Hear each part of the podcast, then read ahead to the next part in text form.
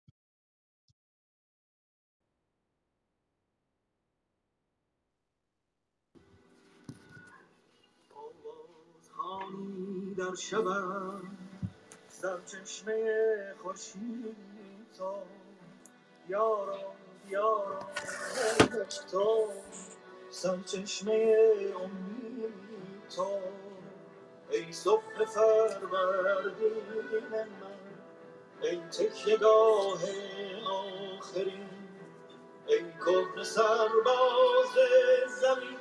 جان جهانی آزمین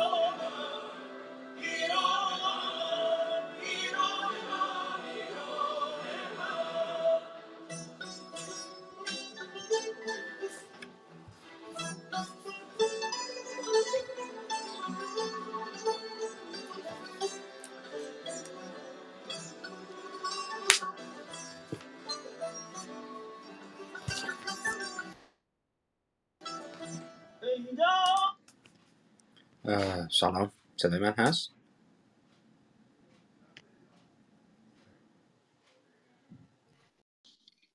بله امیر جان صدات هست بفرمایید. سلام و احترام خدمت همه دوستان عزیز همراهان کلاب استارتاپ منتورز و گروه تلگرامی تلگرامی ما. خیلی خوشحالیم که این هفته هم در خدمتتون خواهیم بود و امیدواریم که بحث های خوبی داشته باشیم. من یه توضیح بدم برای دوستانی که خب این یک سال با ما نبودن یا تازه جوین شدن. این کلاب استارتاپ منتورز تقریبا یک سال هست که فعال هست و به صورت تخصصی توی مباحث اکوسیستم استارتاپی صحبت می‌کنیم و دوستان از همه جای دنیا هستن. تقریبا می‌تونیم بگم که به جز دو سه بار ما هر هفته به صورت منظم جلسات رو داشتیم با تعداد بالای شرکت کننده 300 نفر 400 نفر با تعداد پایین مثلا 20 نفر 30 نفر فرق نمی‌کرده سعی کردیم که همیشه کلاب رو حفظ بکنیم و اکوسیستم استارتاپی ایران و تمام دنیا رو دربارش بحث بکنیم که از مباحث دنیا از علم روز عقب نباشیم در, در اکثر مسائل صحبت کردیم و مباحث تیم استراتژی اینوست کردن کوفاندر چالش هایی که وجود داره مسائل روانشناسی مسائل مالی بازاریابی محصول. در خصوص خیلی از مسائل صحبت کنیم. بعضی از جلسات بوده که دو سه بار درباره موضوع صحبت کردیم. مسائل حقوقی قانونی پتنت. و خدا شکر استقبال هم همیشه خوب بوده. هدف ما فقط انتقال تجربه بوده. حالا دوستانی که در خارج از کشور هستن به داخل کشور. هدفمون این بوده که فقط بتونیم اون چیزی که اینجا می‌بینیم رو به بچههایی که در ایران هم هستن انتقال بدیم یا جاهای دنیا زندگی می‌کنن انتقال بدیم که هزینه تجربه رو پرداخت نکنیم.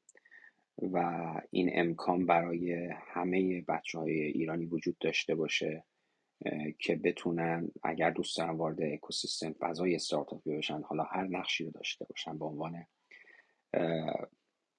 کوفاندر به عنوان یک عضو تیم استارتاپی به عنوان اینوستور اکسلراتور هر چیزی که برای خودشون دارن تعریف می‌کنن یک دانشی انتقال داده بشه و این هزینه تجربه پرداخت نشه یا کمتر پرداخت بشه.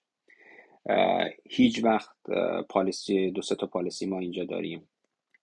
این کلاب و اتاق و خدمت شما عرض بکنم گروه تلگرامی که بچه ها هستند بحث می‌کنم. هیچ گونه بحث سیاسی هیچ وقت نداشتیم و نخواهیم داشت. یک خط قرمز هست که اصلا وارد مسئله سیاسی نمیشیم به خاطر که تجربهش رو نداریم تخصصش رو نداریم یا اصلا نمی‌خوایم چون نمی‌خوایم وارد این فضاها بشیم. ما فقط تخصصی تو بحث استارتاپ صحبت می‌کنیم.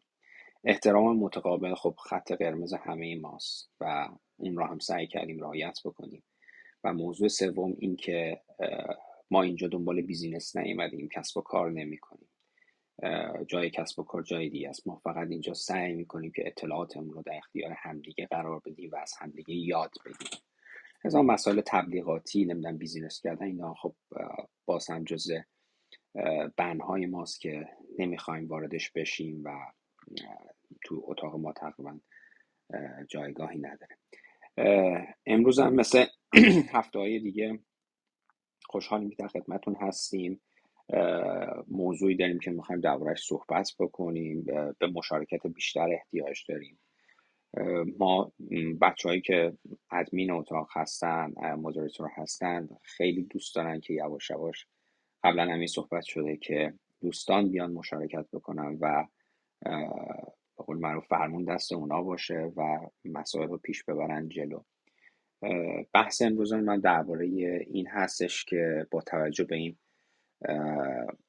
خدمت شما عرض بکنم که چی اتفاقاتی که توی انوایرمنت میفته موضوعاتی که اطراف اون وجود داره چجوری باید یک استارتاپ رو با جمعی جهات ببریمش جلو؟ چجوری باید مدیریتش بکنیم؟ یعنی می‌خوایم یه مدت کلان نسبت به موضوع نگاه بکنیم که اپریشن یک استارتاپ روزمرگی استارتاپ چگونه باید اتفاق بیفته؟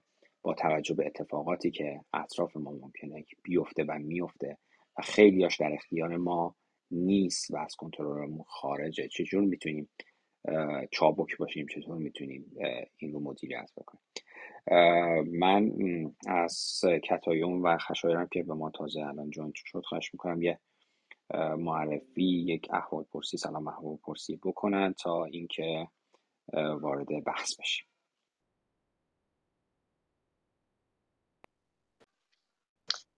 مرسی امیر جان. منم سلام می‌کنم به دوستان همگی و از اینکه در این شب آخر تعطیلات که شاید خیلی از سفر بودن و برگشتن و حالا با ما هستن یا اینکه مثل ما موندن خونه و حالا با ما هستن تشکر می‌کنم ازشون. امیدوارم که و در واقع مطمئنم که مثل همیشه یک برنامه داریم که کلی یاد می‌گیریم و کلی هم دوستای جدید پیدا می‌کنیم. مرسی. سلام به همه دوستان منم خشایار هستم. خوشحالم در خدمتتونم. بحث امروز بحث خیلی جالبیه. حالا همونجور که گفت خوشحال میشه بیشتر در واقع از از که تو تا هستن بیان روی استیج و با هم بتونیم تبادل نظر بهتر داشته باشیم. در واقع مخصوصا کسایی که توی recession های قبلی توی مشکلات اقتصادی قبلی که بوده تجربه داشتن فکر کنم بتونن خیلی کمک بکنه. مثلا اون 2001 2000 2001 که در واقع اینترنت dot com bust بود. بیشترش دلمون می‌خواد تو این زمینه ها صحبت بکنیم که حالا که شرایط بده چیکار بکنیم که بتونیم زنده بمونیم بتونیم سروایو بکنیم اینا و حتی روش بکنیم. حالا اون دارم که حالا که بحث بکنیم بحث های خوب پیش بده همینجا میدم به خود مرسی خشا جان. منم امیر هستم. خب همونطور که خیلی از دوستان می‌شناسند ساکن سیلیکون ولی تو شهر سنوزه زندگی می‌کنم. تخصصم استراتژی پلنینگ. و سالهاست با استارتاپ ها corporation international corporation ها کار می‌کنم خوشحالم که امشب در خدمتتون هست امروز الان امروز اینجا و امشب ایران. من یه مقدار موضوع رو بازتر بکنم و میکرو stage م باز هست. دوستان می‌تونن تشریف بیارن و وارد بحث بشن. ببینید شما یک استارتاپی دارید یا توی اکوسیستم دارید کار می‌کنید استارتاپ دارید investor ید اکسلریتورید نمی‌دونم انکیوبیتر دارید کار می‌کنید. یه دفعه اتفاقاتی میفته. مثلا اتفاقی که خب همه در جریانش هستیم. فرض کنید که یک جنگی در یک جای دنیا اتفاق میفته و اثراتش رو خواه نخواه در کسب و کار ما حالا هر نقشی که داریم می‌ذاره. مثلا من الان مثال بزنم این جنگی که در یوکرین و راشا پیش اومده باعث شده که خب قیمت انرژی در تمام دنیا تغییر بکنه به عنوان مثال در همین جایی که من دارم زندگی می‌کنم بنزین گالانی 4 دلار بوده الان گالانی 7 دلار شده. و این اثرش رو خیلی جدی روی تمام زندگی آدم هایی که اینجا زندگی می‌کنن می‌ذاره. حالا فرض کنید که شما یک استارتاپ هستید و توان مالی بسیار سوس و شکننده هستید. هم پول کمتری دارید آدمایی که با شما دارن کار می‌کنن قدرت کمتری دارن. زندگیشون سختتر میشه. بعضی شاید بخوام ول کنم برن برن یه کار دیگه ای انجام بدن. این یه چالشیه که به وجود میاد. یا محصولتون رو می‌خواین لانچ می‌خوایم بکنی شیپ می‌خوایم بکنی هر کاری می‌خوایم بکنی این چالش برای شما به وجود میاد. تو ایران هم ما از این موضوعات خب یه مقدار زمانی که بچه‌ای که تو ایران هستن یا ما اون موقع که تو ایران هستیم بیشتر این موضوعات رو باهاش درگیر بودیم. مثلا شما یک محصولی یک سرویسی دارید که قیمت دلار تغییر پیدا می‌کرد عوض می‌شد. تمام فورکست هایی که کرده بودید تمام حساب کتاب هایی که کرده بودید یهو عوض می‌شد یهو به هم میریخت. و اون چیزی که تو ذهن اون بود قابل اون چیزی که تا امروز فکر می‌کردیم اجرا می‌شد یهو فردا اجرا نمی‌شد. خب حالا من به عنوان یک استارتاپ به عنوان یک مثل یک درخت نوپا که زور ندارم. جونم خیلی کمه. یا به عنوان یک investor که می‌خوام الان روی یک استارتاپ سرمایه گذاری بکنم نمی‌دونم بکنم نکنم چی قراره پیش بره.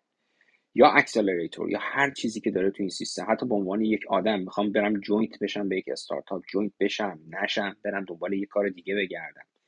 اینها چیزهایی هستش که در یک شرایط آنستیبل به وجود میاد. ولی نمیشم صبر کرد چون یه چیزی وجود داره که آقا با ببینیم چی میشه اتفاقی هیچ وقت نخواهد افتاد و کسی برای ما صبر نمی‌کنه.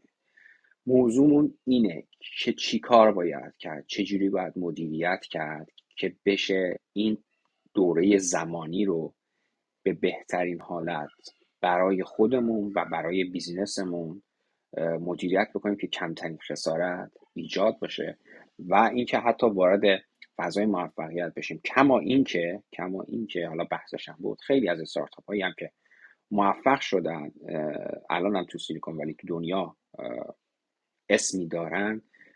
تو همون دوران رسشن آمریکا اینها پایگذاری شدن یا تو اون دوران زندگی کردن. ولی الان شرایط خیلی بهتری دارن. دوران دوران خیلی خیلی سختی بوده برای مردم آمریکا. ولی خب الان حرفی برای گفتن دارن شناخته شده هستن و خیلی همون می‌شناسیم من می‌خوام وارد این بحث بشیم بیاین صحبت بکنیم که چی کار بکنیم چجوری این موضوع رو بتونیم هندلش بکنیم. خشای جان اگه موضوعی هست یا کتایی بفرمایید و اینا با آرمان هم وارد بحث من اگر که اجازه بدین از یه زاویه دیگه هم به این مسائل و مشکلات و در واقع موزلات نگاه کنم. ما اینجا در واقع راجع به توسعه پایدار زیاد صحبت کردیم. نکته هایی رو گفتیم و صحبت کردیم که اگر قراره که کاری انجام بدیم حتما باید اگر می‌خوایم توسعه پیدا کنیم به صورت متوازن به ارکان توسعه توجه کنیم و این سه تا پیلار یا سه تا رکن اصلی توسعه پایدار توسعه اقتصادی اجتماعی و زیست محیطیه. چه در سطح کلان مملکت و چه در سطح خرد بنگاهمون بسیار مهمه که اگر می‌خوایم حفظش کنیم و بتونیم رشدش بدیم همه این عوامل رو در نظر داشته باشیم. توسعه اقتصادی که توی بنگاه تعریفش خیلی معلومه. ما باید کسب و کارهامون رو سودآور کنیم. حالا با افزایش سود افزایش درآمد کاهش هزینه هامون یا مدیریت هزینه هامونه و اینها ابزاری هست که توسعه اقتصادیمون رو به وجود میاره. توسعه اجتماعی از اون بحثای خیلی مهمه که در واقع این که ما با تیممون حرف بزنیم صحبت کنیم چشمانداز و اهداف سازمانیمون رو با همدیگه تعریف کنیم و در سازمان جاریش کنیم. یعنی حتی اگر سه نفرم هستیم ولی ندونیم که چشمانداز فاندر اصلی چجوریه. هر کی ممکنه خیلی هم تلاش کنه ولی تو مسیر اشتباهی باشه و اون هم ایجاد نشه. به هر صورت توسعه فردی توسعه تیمی یعنی توسعه جامعه کسب و کارمون اینجا مطرح میشه و یه بحث که امروزا خیلی مهم شده و مخصوصا در جوامع اروپایی و اینا بهش خیلی می‌پردازن بحث تجارت منصفانه یا فیر ترید هستش که در زنجیره تأمین و در واقع در زنجیره ارزشی که توی کسب و کارمون داریم حتما باید به اینکه همه آدم ها به صورت منصفانه از این تجارت بهره بشن. بپردازیم. اما نکته اصلی که می‌خوام راجع بهش صحبت کنم اون پیلار سوم هستش که توسعه زیست محیطیه. امروز روز جهانی محیط زیسته و در این روز جهانی محیط زیست بیاین با خودمون فکر کنیم و ببینیم که ما چی کار می‌کنیم برای حفظ در واقع محیط زیستی که کسب و کارمون هم توش واقع شده و در واقع بر زمینمون. ما یه زمین بیشتر نداریم و شعار امسال محیط زیست هم همین هستش که only one earth. چی کار می‌تونیم بکنیم که رد, پا، رد پامون رو رد پایی که مخرب محیط زیسته رو یه خورده کمترش کنیم. اینجا از اون نکاتیه که چه خودمون بهش توجه نکنیم و چه از بیرون به شدت ازش آسیب می‌بینیم. الان خشکسالی نمی‌دونم شرایط بد آب و هوایی و آلودگی ها ریزگرد ها نمی‌دونم تمام اینهایی که داریم قرار بوده که زمین رو یک کمی بهتر تحویل بدیم به نسل بعدیمون ولی هر چیزی که سهم نسل بعدی بوده مصرف کردیم. پس بیاین به این هم نگاه کنیم که برای اینکه این حفظ محیط زیست واقعا به این مفهوم نیست که من آشغال نمیریزم یا اگه یه جدیدم آشغال ریخته من جمع می‌کنم. به این مفهومه که ما از منابعی که در اختیار داریم چه جوری به بهترین نحوی استفاده می‌کنیم که حالا اگه در کنارش اون بحرانهای دیگه اضافه شد و داره رو ما تاثیر می‌ذاره چجوری می‌تونیم با در واقع الگوی بهینه مصرف تمام منابعی که در اختیار داریم کسب و کارمون رو حفظ کنیم و در واقع رشدش بدیم و توسعه کنیم. توسعه بدیم. مرسی. امیر جان خیلی ممنونم. خشا جان بفهم شما تا بعد رزان احوال پرسی بکنه بریم سراغ دوستان. همین من فکر کنم یه ده دقیقه یه روبی صحبت بکنم. حالا خوبه رضا آرمان صحبت بکنم بعد من صحبت هم بکنم رضا جان بفهم سلام وقت همگی بخیر. من رضا هستم. تو حوزه توسعه کسب و کارهای استارتاپی و سرمایه گذاری روی استارتاپ ها کار می‌کنم تو تهران و امیدوارم تو بحث امروز و امشب بتونم از دوستان یاد بگیرم و اگر نکته و تجربه باشه در اختیار قرار بدم. من چون دیر رسیدم اگه اجازه بدید بعد از صحبت ها اضافه میشم به بحثتون. صحبتم تمومه. مرسی جان. آقای آرمین بفرمایید خدمت شما هست خودتون رو معرفی بکنید و بعد وارد بحث بفرمایید. سلام می‌کنم. مرسی. متشکر از اینکه منو دعوت کردین. خوشحالم که در بینتون هستم و اینکه بعد از شاید صحبت های خشایار من بتونم سوالی که داشتم ازتون رو بپرسم. فکر کنم اون موقع زمانش مناسب تر باشه. مرسی.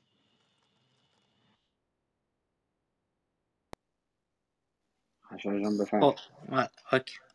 خب من آم، یه یه چیز کلی می‌خوام صحبت کنم که چی شد به اینجا رسیدیم چه کار بکنیم و این چیزا. شاید بتونه که این در واقع متریال خوبی باشه که همه اینا ما بعد بتونیم درباش بحث بکنیم. خب چی شد که اینجوری رسیدیم؟ یه قسمتش برمیگرده به کووید و پول چاپ کردن اینا. یه نموداری هست به که معمولا اقتصاددان خیلی بهش توجه می‌کنن این نمودار بین CPI inflation و Federal Fund Rate. Federal Fund Rate اون rate یه که بانک مرکزی آمریکا می‌زد. حرفی که می‌زنم بیشتر درباره آمریکا و سیلیکون ولیه. البته یعنی مثالاش اینجوریه ولی می‌تونه کلیت داشته باشه. ولی چیزی که میگم بیشتر توی آمریکاست. اگه شما مثلا از 1954 این نمودار inflation و و و rate دولت بانک مرکزی رو نگاه بکنی اینی که خیلی هم هم با هم دارن یعنی هر موقع که مثلا inflation رفته بالا rate هم میره بالا هر موقع مثلا inflation میاد پایین rate هم میاد پایین. کاملا یعنی مثلا می‌بینی به جز این دو سه سال اخیر از مثلا 2020 اه، یه rate federal یعنی interest rate ی که بانک مرکزی می‌داد صفر شد و inflation الان مثلا حدود 8 درصد. و این خیلی تفاوت بارز داره. یعنی هیچ وقت تو 50 سال گذشته ما انقدر تفاوت بین inflation rate و و interest rate بانک مرکزی نداشتیم اه، این این خودش به تنهایی یکی از leading indicator اینه که economy market وضعیت خوبی نداره. بعد یه اتفاق دیگه افتاد. یه اتفاق دیگه که افتاد که البته این اینا من می‌خوام اینجوری بهش بپردازم که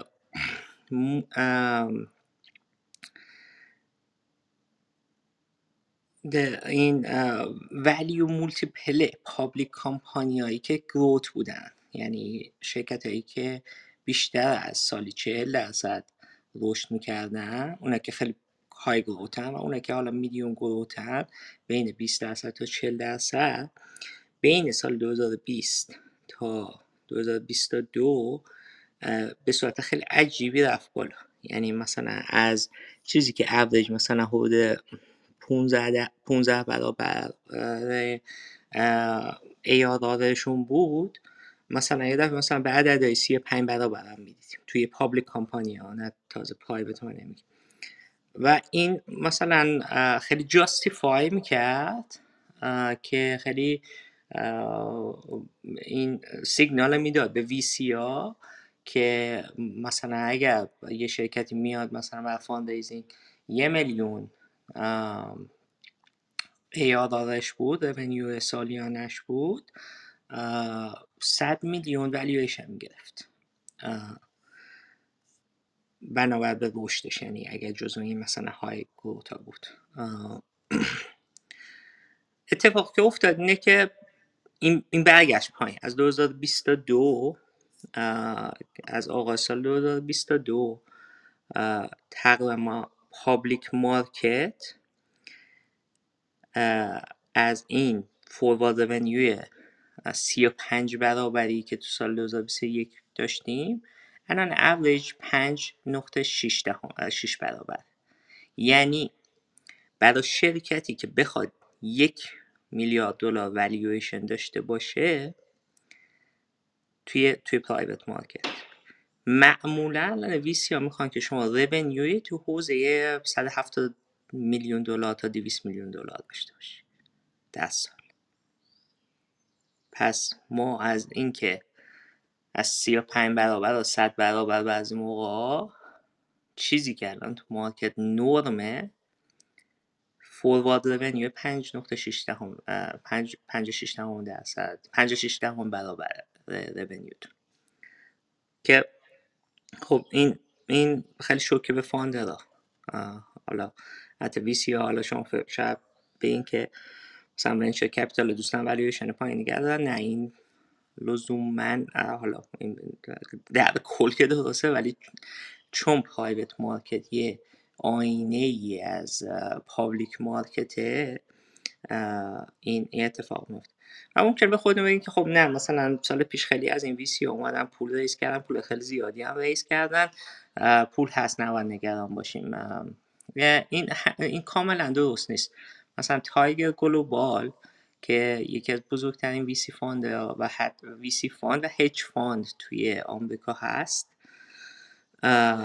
از اول 2022 تا الان 17 میلیارد دلار ضرر داشته. و تمام اون 12 میلیارد دلاری که سپتامبر سال پیش raise کرده بود که مثلا میشه بوده مثلا بگیم پنج ماه و سه ماه هشت ماه پیش تمام اون دوازده میلیون دلار commit کرد. یعنی می‌خوام بهتون بگم که فکر نکنیم که اگه مثلا این اخبار می‌خونین که VC و fund های بزرگ raise کردن سال پیش الان پول داشته باشن همیشه اینجوری نیست. خیلی موقع خیلی زود اینا capital شون رو deploy می‌کنن مخصوصا مثلا تو 6 ماه اول. حالا دلایل مختلف داره. تزای مختلفی حالات ویسی داره.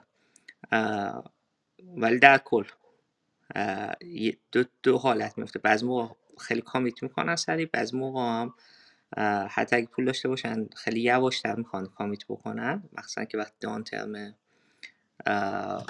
اقتصادی باشه.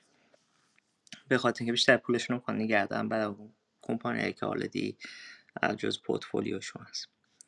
سه تا حالت میشه در نظر گرفت که به نظر من یعنی نه نظر من کلا سه حالت می‌تونه باشه. اینکه اینکه ما الان تو وضعیت دان ترن باشیم یعنی اینکه تا شش ماه بعد وضعیت وی سی یا نرمال تر بشه تو اوایل سال 2022 هم همینجور بود. مثلا مارکت کرش کرد خود فوریه 2020 تا 6 ماه بعدش تا مثلا August 2020 تقریبا market recover کرد. خب این باز 6 ماه خیلی این به نظر من خیلی optimistic ه فکر نمی‌کنم ما تو تو این downturn باشه. مثلا حالت بعد اینه که recession باشه یعنی که رکود اقتصادی بشه. رکود اقتصادی نشان های بیشتری برش هست. توی جای مختلف دنیا هم در در زیاد حرف و خیلی هم نشان های مختلفی هست. مثل همین یلد کرو بین سود کوتاه مدت باندهای آمریکا و بلند مدت. که معمولا 18 ماه طول می‌کشه. یه حالت دیگه هم که بدترین حالته اینه که مثلا بگیم که یه زمستان خیلی سختی در پیش داریم مثل دات کام کرشی که 2000 بین سال 2000 تا 2003 اتفاق افتاد که مثلا دو سه سال طول می‌کشه تا این شرایط برگرده به شرایط fundraising. نه شرایط اینکه ما از دور فکر بکنیم به همون multiple ای سی برابری یا اینا تو public market می‌رسیم هیچ کسی فکر نمی‌کنه که به این زودی ما به اون برسیم. بیشتر آدم میگن اون یه استثنا بود اون چیزی که این 2020 تا 2022 اتفاق افتاد اون نوع نبود. و تاریخ هم یعنی شما به history market هم نگاه بکنی حرفشون درست. پس به نظر من خوبه که اگه می‌خوایم فکر بکنیم منتال مدلی که داشته باشیم که بعد برنامه ریزیاتمون کار بکنیم که 75 درصد چانس داشته باشیم که بتونه از این هرچی که از ریسشن یا یه زمستان سرده یا دان ترمه زنده بیان بیان یعنی اینکه پولتون تمام نشه شرکت شکست نشه. که خوبه که فکر بکنین که مثلا مثلا اگر بین 18 ماه تا دو سال 24 ماه بگیریم مثلا برای 20 ماهتون برنامه ریزی بکنید که تو 20 ماه آینده می‌خواین چیکار بکنید دو نوع تفکر می‌تونید داشته باشین. یکی اینکه به این فکر بکنید که چیکار بکنید که شما این 20 ماه آینده بتونین دوام بیارین و ورشکست نشین. و چیکار بکنیم که investable باقی بمونه حالا من در همه اینا حرف می‌زنم. خب برای default alive بودن برای early stage خیلی معنی نداره. وقتی که شما بخواید default alive باشین معمولا برای کمپانی که مثلا later stage هستن و growth rate پایینی دارن بیشتر make sense می‌کنه که مثلا فرض بکنیم که هزینهشون رو می‌تونن ثابت نگه دارن. رشد درآمدشون رو می‌تونن ادامه بدن. سوال اصلی که برشون اونه این که می‌تونن cash flow positive بشن یا نه. این میشه زنده مونده. اگه بخوایم دیفالت اینوستبل فکر بکنیم که معمولا واسه ارلی استیج هاست اینه که متریک همون که می‌خوایم پیش ویسی اونقدر خوب هست. برای این انوایرمنتی که الان داریم صحبت می‌کنیم که ویسی ها بخوان که به شما کمک بکن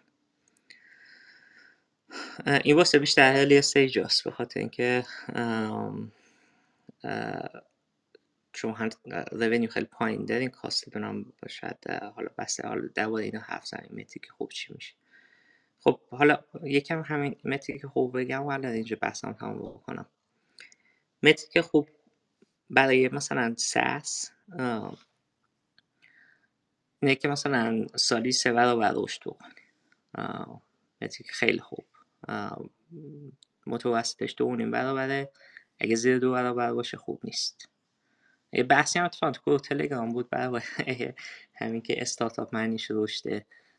بحثش من خیلی متوجه شدم خب وایسی ها خیلی کسای دیگه میگن استارتاپ در واقع هدف اصلیش رشد سریع اولین متری که مهمم معمولا تو سیلیکون ولی فکر کنم تو بیشتر جای دنیا همین رشد باشه. سال سه برابر عالی دو نیم خوب زیر دو خطرناک مخصوصا تو سس. گروس مارجین 70 درصد عالی 50 درصد خوب زیر 20 درصد خیلی بد. یعنی خطرناک اینجوری بهتر کک پی بک عالی 6 تا 12 ماه خوب 12 تا 18 ماه خطرناک. بیشتر از 24 ماه. burn multiple. عالی یک یا کمتر. burn multiple چیه؟ من اینا اینا خیلی نمی‌دونم burn multiple اینه که برای اینکه شما یه دلار در بیاری چند دلار خرج می‌کنی. اگر برای یک دلار درآوردن یه دلار یا کمتر خرج بکنی خب عالی یعنی شما تقریبا می‌تونید که business خوبیه. اگر بین یک تا یک و نیم برابر خرج می‌کنی یعنی به ازای هر یه دلار که می‌خوان در بیارن یک و نیم دلار خرج می‌کنی خوبه. اگر بیشتر از دو دلار خرج می‌کنه خیلی بده خب پس اینم یه ذره metric این metric ها رو گفتم به خاطر اینکه اگر بخوایم بتونیم fundraise بکنیم تو 20 ماه آینده چیزی که شما رو میسنجه اینه که یه سری از این بین growth gross margin net retention CAC payback و burn multiple حداقل یه چند تاش خیلی خوب باشه. یعنی عالیه باشه. مثلا سه برابر رشد بکنه یه gross margin بالایی داشته باشیم. burn multiple پایین داشته باشیم. یه چند تاش هم مثلا خوب باشه اشکال نداره. ولی اگر مثلا یه چند تاش danger zone ه الان مثلا رشد پایینی دارین یا margin 20 درصده یا burn multiple تون بالای دو, دو, دو, دو ایکسه شاید دو نیست این, این, این جاییه که بعد شما تمرکز ناش تمرکز شرکت اون فاند بزن که اینا درستش کنه من اینجا پاز می‌کنم. همین جان حالا هم اینا رو زیاد صحبت کردم. حالا امیدوارم مفید باشه. مرسی. خیلی خشای خیلی بحث خوب و مهمی هستش. حالا درسته که ممکنه شما چون با توجه به اینداستری اون اتفاقاتی که تو آمریکا اتفاق میفته صحبت کردی ولی حالا ما خود معروف یه شکل دیگه تو ایران داریم و کاملا قابل لمس هست. حالا رضا شاید خیلی قشنگتر بتونه این مسائل رو باز بکنه. ولی بحثی که من اینجا می‌خوام مطرح کنم این هستش که دوستانی که توی اکوسیستم استارتاپی می‌خوان کار بکنن به هر شکلی باید با این ادبیات ها آشنا باشن اینکه فقط من یک آیدیایی دارم می‌خوام برم استارتاپ بزنم می‌خوام برم جلو بهتر کنم فلان بکنم. این اینا کافی نیست. این چیزی هستش که ما باید دانشش رو به دست بیاریم. اگر بخوایم این اینا اینا الفباه حالا من همیشه واژه میگم اینا واژه شرعی کفاییه. باید بدونیم که گروث مارجین وقتی ازش صحبت می‌کنیم یعنی چی؟ از کجا آمده فاکتوراش چیه؟ المناش چیه؟ وقتی میگیم که کپ بک یعنی چی؟ یعنی از کجا؟ چیزی اصلا محاسبه میشه. اینا رو باید بدونیم که وقتی اینا همه عدد و رقم وقتی میاد روی کاغذ وقتی می‌خوای بری پیش اینوستور بشینی باهاش صحبت بکنی بگی آقای اینوستور من پول می‌خوام. وقتی که بهت بگی که آقا گروس مارجینت چقدره همچنین نباید واسه چشش نگاه بکنی. باید بدونی که اون داره چی میگه. عدد رقم ها رو بلد باشی باعث اگر هم اگر اینها رو نمی‌دونیم باید آدمی رو توی تیممون داشته باشیم که این ادبیات اینا رو بدونه اینا رو بلد باشه و بتونه با اینوستور صحبت بکنه. وگرنه اینوستور وقتی می‌بینه که شما ادبیات اقتصادی ادبیات پولی و invest کردن رو بلد نیستی چرا باید بیاد به شما پول بده؟ معنیش این هستش که شما بلد نیستید با پول اون business رو تکون بدی business تون رو بسازید و حرکت بکنید. و خیلی از دوستان میان اعتراض می‌کنن که آقا ما خیلی خوبیم ما idea عالی هستیم فلانی توپیم. ولی نمی‌دونم چرا انقدر هزار تا ایراد در میارن که آقا نتونستیم invest بکنیم. خب نباید بتونی اینوست بکنی به خاطری که کسی بوده که از شما بهتر تونسته با investor ارتباط برقرار کنه جواب سوالاشو بده و investor ترجیح میده که به کسی پولشو بده که بتونه پولش رو manage بکنه بتونه business رو manage بکنه. حتی اگه idea ش از idea ی شما یکم ضعیفتر باشه. حالا بحث رو می‌بریم جلو. من می‌خوام آرمینم صحبتش رو بکنه تا باز دوباره برگردیم می‌تونیم سر همین بحثای مارکت و بحثای انوایرمنت آقای آرمین بفرمایید. مرسی همین جان. من یه چند سوال پیش اومد برام. می‌خواستم از خشر بپرسم. خیلی بحث خوبی شد که در تو متریک ها صحبت کرد که تو استارتاپ ما باید به چه مواردی دقت بکنیم و اونها رو تحت نظر بگیریم تا اینکه بتونیم یه ویسی خوب پیدا بکنیم و بتونه در واقع سرمایش هم اینوستمنتی که انجام میدم بتونه بمونه. یه سوالی که داشتم ازش این بودش که گفته میشه که توی استارتاپ ها معمولا CLTV یا CLV نسبتش به کک باید تقریبا زیر چهار باشه. میگن یک دو سه چهار خوبه ولی توی یک سال اول منظورم هستش. و از اون یه خورده بالاتر میره ریسک بیشتر میشه. می‌خواستم این رو بدونم که نظر شما در با این موضوع چیه؟ حالا من اینا بگم CAC میگیم میشه customer acquisition cost میشه customer lifetime value آرمان business model تون چه؟ اینا همه این چیزا برای business model های مختلف متفاوته. مثلا من بیشترش این چیزایی که گفتم برای SaaS B2B SaaS های صاف و واسه consumer یه ذره این چیزا متفاوت تر می‌تونه بگی business model ت چیه؟ business model رو اگه بخوام در صحبت بکنم اینه که من در تو خود product می‌تونم باتون صحبت بکنم. در تو business model الان نمی‌تونم باتون صحبت بکنم. بگم؟ اوکی. آره حالا من چند تا چیز کلی میگم خوبه که پروداکت دادم بدون چیه ولی کلی میگم. این این چیزی که میگم هیچ مثلا من این مثالی که زدم قانون نیست. ویسی تا ویسی فرق داشته تو 19 تا ویسی بیاری همه بهتون بگن نه. ویسی 20 بهت بگه آره و همه چه حلوش خب پس یکی اینکه این عددهایی که من میگم فکر نکنیم که همش عالیه ولی چیزاییه که حدودن بین کسایی که مثلا فرمایی که توی ساس فعال هستن early stage سیریس A. این این عددهایی که تاسه میشه بحثی توش دعوت میشه. بحث اصلی دو تا بحث اصلی که بیشتر شاید بهتر چیز باشیم. حرف بزنیم اینه که چجوری اگر late stage هستیم چجوری مثلا already 5 میلیون ده سال داریم در میاریم. رشدمون پایین تره چیکار بکنیم که bankrupt نشیم؟ برای کسایی هم که early stage هستن چیکار بکنیم که اگر که پولمون داره تموم میشه چیکار بکنیم که این مدت باقی مونده رو چیکار باید کرد؟ به چه چیزایی اهمیت بدیم که بتونیم اینوستمنت بگیریم؟ اینوستمنت هیچ وقت صفر نمیشه. این این هم یه نکته دیگه است. کمتر میشه. یه زمانایی بیشتر یه زمان کمتر مثل هر چیز دیگه. سختتر میشه ولی صفر نمیشه. یعنی چیزی که همیشه همیشه شما تو هر شرایط اقتصادی اولش هم داشت می‌گفت. پیدا میکن شرکت هایی که با اینوستمنت می‌گیرن پول زیادی هم می‌گیرن. شاید والیویشنشون بالا نباشه ولی پول می‌گیرن به هر حال فاطمه نزیر می‌کنن. برای همین این چیزی هم که الان گفتی من یه شنیده بودم ولی چیز خیلی نورمی نیست که مثلا شما. آخرش به این فکر بکن که برن ریتر چه جوریه؟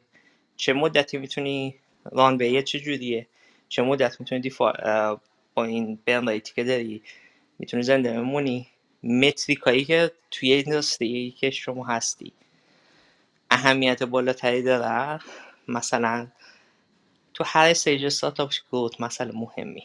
حالا هر چه stage بالاتری باشی مثلا C D باشی خب growth rate پایین تر شرکت های public مثلا بهترین growth rate ها سال 40 درصد.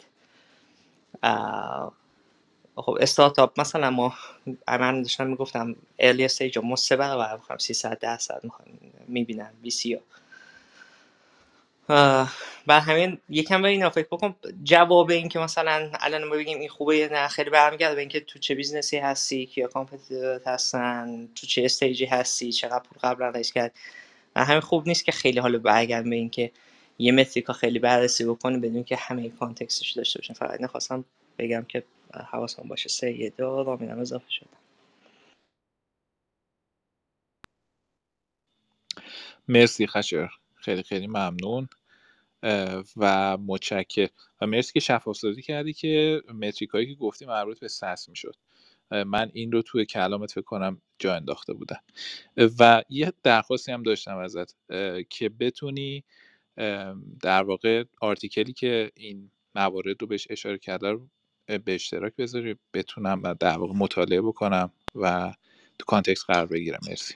آره می‌ذارم. اگه توی گوگل search بکنید دیوید ساکس دیوید ساکس قبلا COO PayPal بود الان یه firm خودش داره به اسم Craft. جزو یکی از بزرگترین VC هایی که تو SaaS فعال با علت من لینکش پیدا می‌کنم. اینا, اینا اونم خیلی تو سی و جیسون. اینا اگه سرچشون بکنم می‌ذارم تو اینجا تو چت اینجا تو بچه مرسی مرسی مرسی.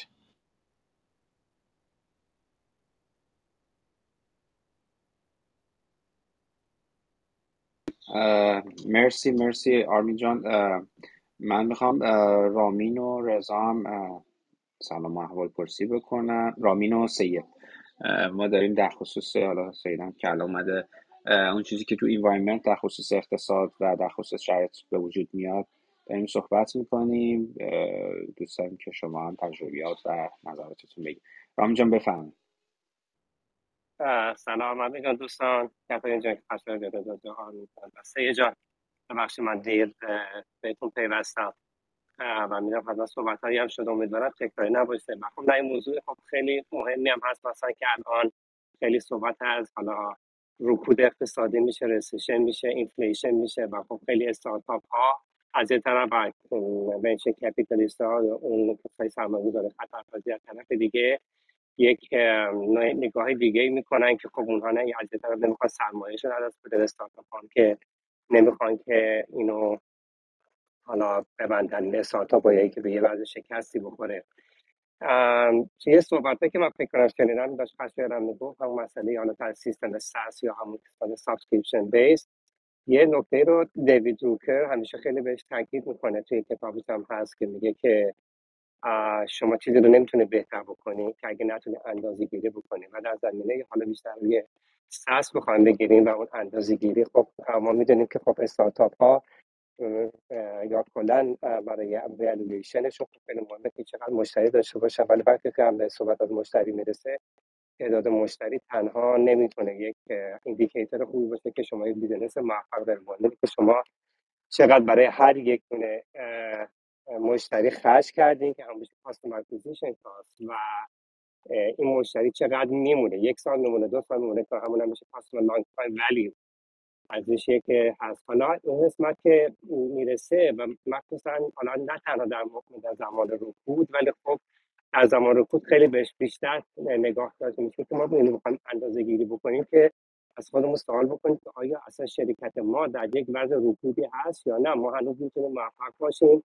فرقی هم نمی‌کنه اقتصاد چجوری باشه. ما مثالاش توی رکود اقتصادی 2008 میلادی در آمریکا دیدیم. حالا شرکت یعنی برای استارتاپ ها مثلا برای Airbnb دیدیم که یا یمر دیدیم و شرکت های بودن یا اوبر دیدیم.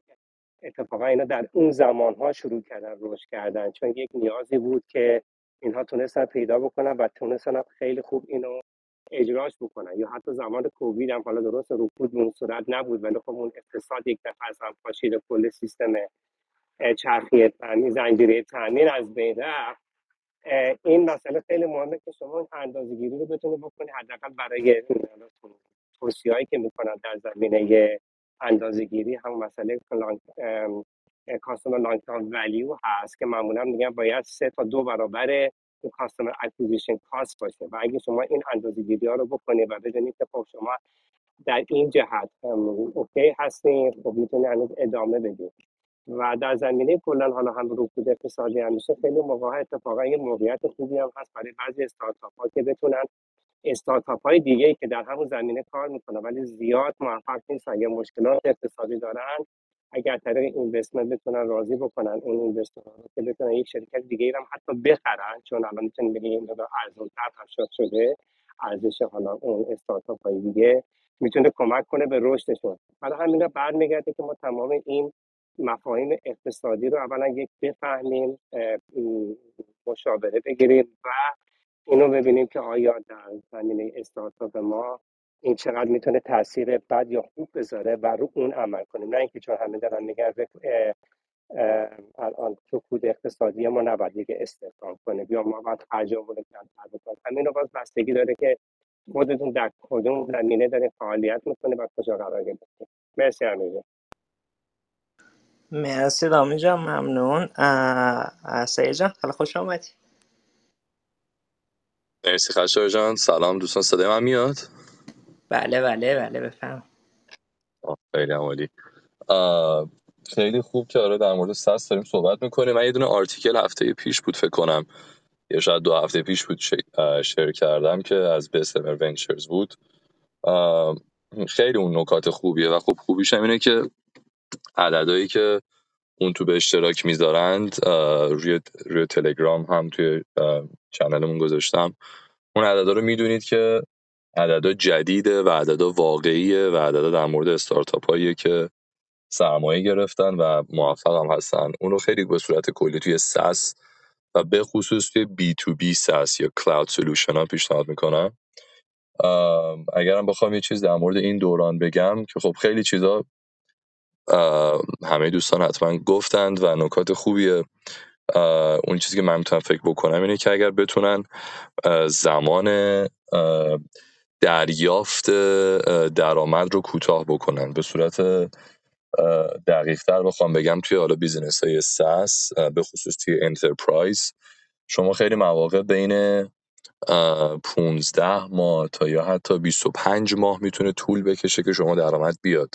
یعنی شما محصول فروختی شما داری هزینه می‌کنی شما هزینه سرورات هست شما هزینه تمام چیزهایی که داری هست و امکان داره 15 ماه طول بکشه که شما توی اون یه دونه deal تازه درآمدا به داخل برسه چون cycle ها طولانی enterprise ها طولانی ام، اگر راه هوشمندانه ای کسی می‌تونه پیدا بکنه برای استارتاپ خودش که این cycle رو بشکونه و کوتاهتر بکنه این خیلی خودش می‌تونه کمک بکنه به اون cash flow ی که دارن در نهایتا که بتونه درآمده زودتر بیاد.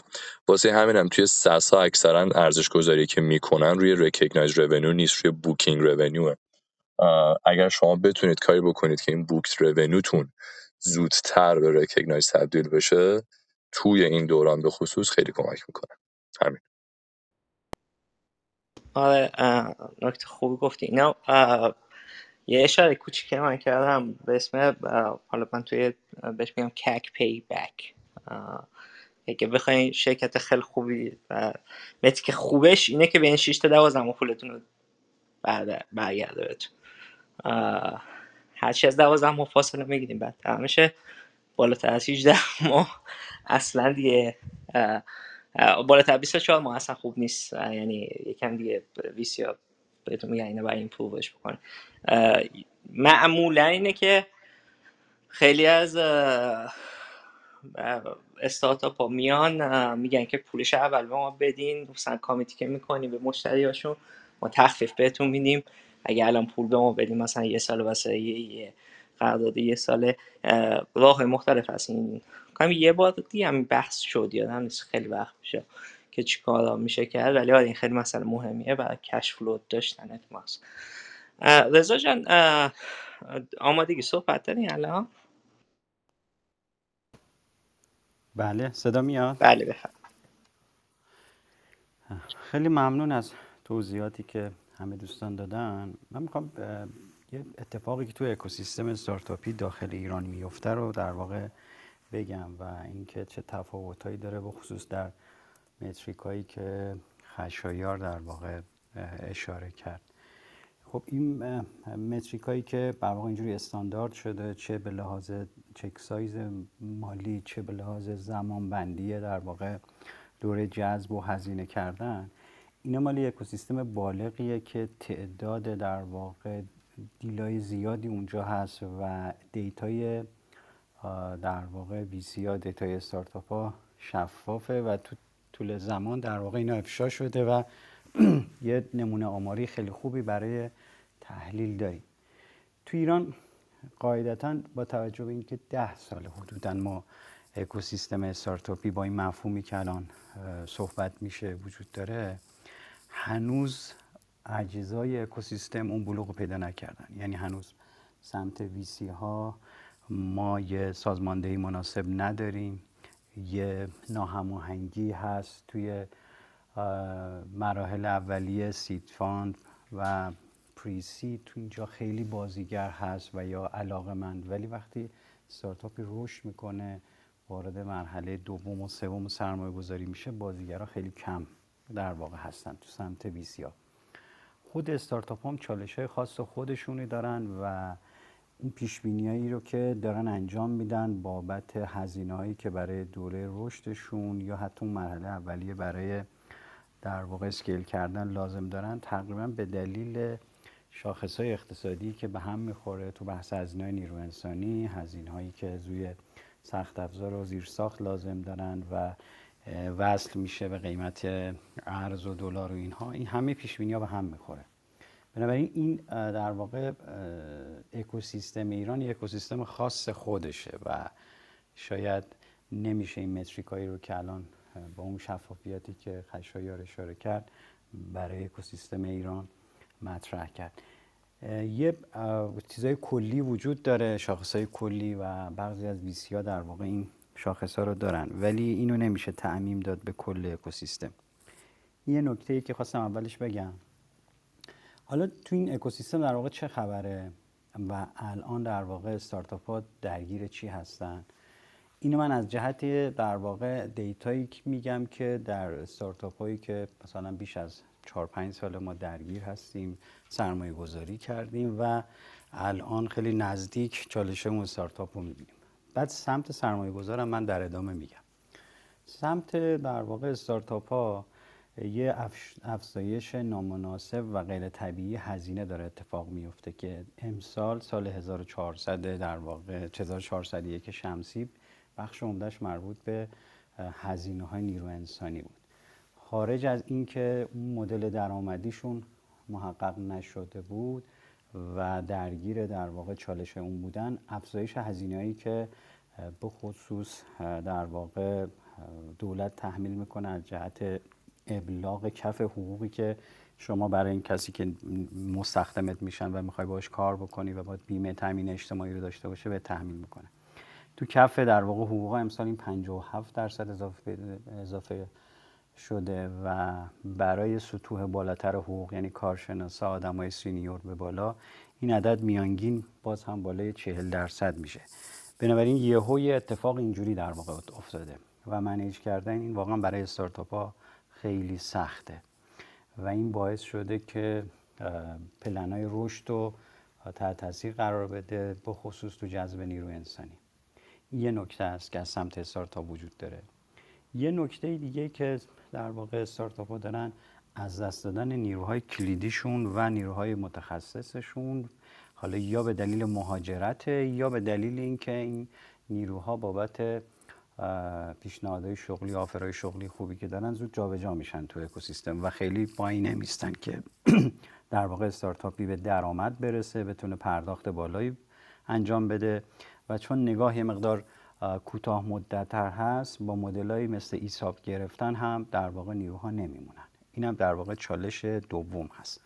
از هم مهمتر اینه که تو این دو سه سال کرونا فرصت تعاملی که در واقع دانشگاه ها داشتن و تیمایی که از دانشگاه ها می اومدن بیرون و اون جریان آماده شدن نیرو انسانی هم توی اکوسیستم اتفاق نیفتاده. بنابراین پیدا کردن نیرو خیلی سختتر شده.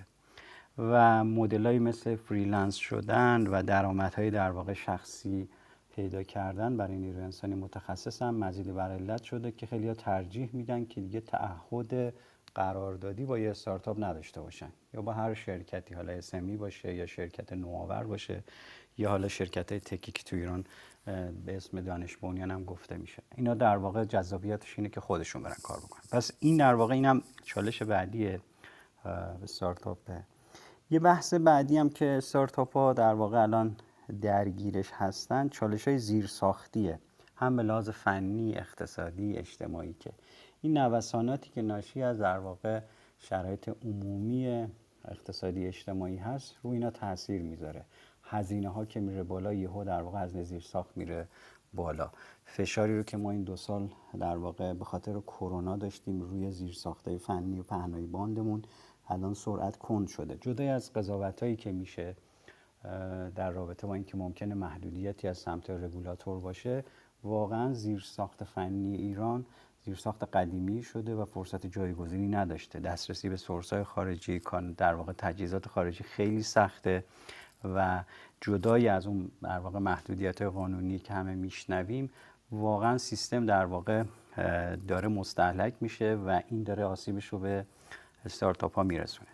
خب توی همچین فضای واقعا استارتاپ ها زنده نگه داشتن خودشون یه هنره. و من فکر کنم بچه ایرانی که این تو این سالها دارن استارتاپشون رو با همه این شرایط زنده نگه میدارن فوق العاده دارن از جون دل مایه می‌ذارن کاستی ها رو در واقع نهیده می‌گیرن تیمشون رو امیدوار نگه میدارن فضای لیدرشیپی رو اونجا در واقع پیش می‌برن تا اینکه بتونن در واقع KPI صرفا مالی داشته باشن و خیلی از این چیزها و اون عرق و علاقه ای که اون آدم به business شون دارن یا به در واقع ارزش افزوده که می‌خوان ایجاد بکنن و اون خلق آینده که می‌خوان داشته باشن اینا خیلی مهم شده تو استارتاپ ها و الان من تو founder ا می‌بینم بچههایی که توی یک دو سال درگیر این چالش هستن خیلی دارن رو بحثای HR و بحثای leadership و اینا خیلی دارن کار می‌کنن founder ا که بتونن آدما رو تو این پیچیدگی در واقع بستر کسب و کاری نگه دارن.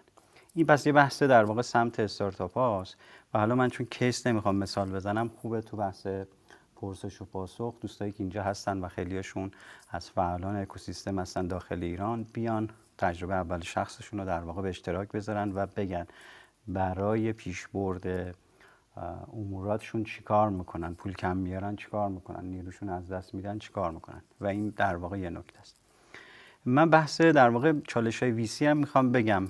حالا اگر اجازه بدید توی بخش دوم صحبتم من اینو ارائه می‌کنم. فعلا صحبتم تمام. مرسی رسا جان متشکرم. اگر از کسایی که تو اتاق هستن کس تجربه با شخص دارد می‌خواد بیاد خواهش می‌کنم که بیاین روی استیج خیلی خوبه که از تجربه دیگران هم استفاده کنم رامین جان بفهم خشن جان ببخشید چون من دیر اومدم. راجع به churn rate هم یا اون rate ی که الان کلمه فارسی نمی‌دونن که مشتری ها نمیمونن درصدشون صحبت نه نه نه. churn rate صحبت نکرد. حالا هم خود صلاح دونستی راجع به اینم صحبت بکنیم. چون تو این مقام مسائل مسائل economically بگو بگو اتفاقا. رامین می‌خوای یه توضیح بده اصلا churn rate چی هست؟ حتما.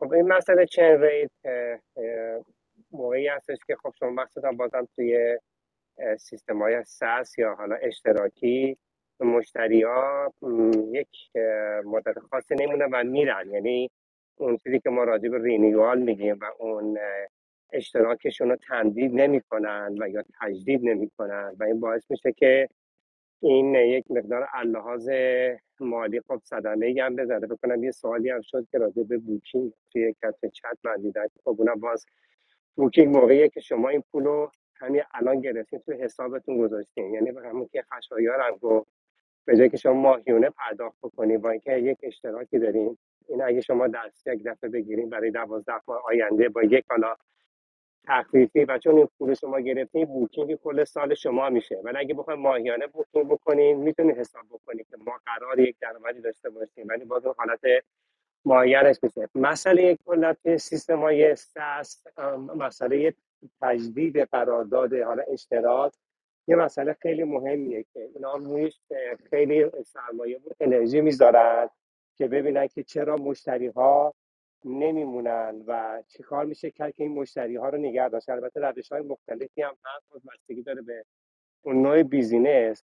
و یه چیزی که خب مخصوصا در موقعی که مسائل اقتصادی کلی یا همون کلان های اقتصادی پیش میاد مثل الان که ما داریم راجع به رسشن یا رکود صحبت می‌کنیم خب می‌بینیم الان مثلا در ایران خب خیلی چیزا گرون شده و وقتی که شما برای نون شبتون یه مشکلی دارید خب اولین کاری که می‌کنین اون اشتراکتون رو حالا در هر سرویسی هست شاید تمدید نکنید. اون خب این یه سوالیه که ما چجوری می‌تونیم این اشتراک رو نگه و این کمپانی یا این استارتاپ این چین ریتش رو نذاره بیشتر بشه. و مثلا خب راههایی هم هستش که مثلا شما تا دیدین یکی اومد کنسل کرد و گفتش که من دیگه نمی‌خوام این اشتراک رو داشته باشم شما یک تخفیف ببینید برای مثلا دو ماه. این کار خیلی اینجور رواج داره. برای همین خیلی مهمه که مسئله رینیوالتون رو نگاه بکنید که چه کارهایی رو میشه کرد. اتفاقا الان چون بازار رقابتی هم زیاده یه مقدار سرمایه رو یا سرمایه درون سازمانی رو می‌برن به قسمت سرویس های خدماتی به مشتری ها و سعی می‌کنن مشتری ها رو خوشحال نگه دارن که نرن و حتی نرن جایی دیگه که چون ممکنه یک رقیبی بیا با یه قیمت پایینتر همون سرویس رو بده. و برای خیلی مهمه که این customer relationship یا روابط با مشتری رو خوب نگه دارن که مشتری ها احتمالی که کمپانی رو ترک کنن یا اون قرارداد رو تمدید نکنن احتمالش کمتر بشه اون چیزی بود که راجع به چن ریت هست البته راجبش خیلی میشه صحبت کرد. خود پس یا بقیه دوستانم می‌تونن حتما راجع به موضوع یک نکات دیگه هم بگن. مرسی. مرسی رامین از توضیحات که دادی. امیر جان خودتون تو این زمینه نکته ای دارین؟ فکر کنم امیر نیستش. کتار اینجا؟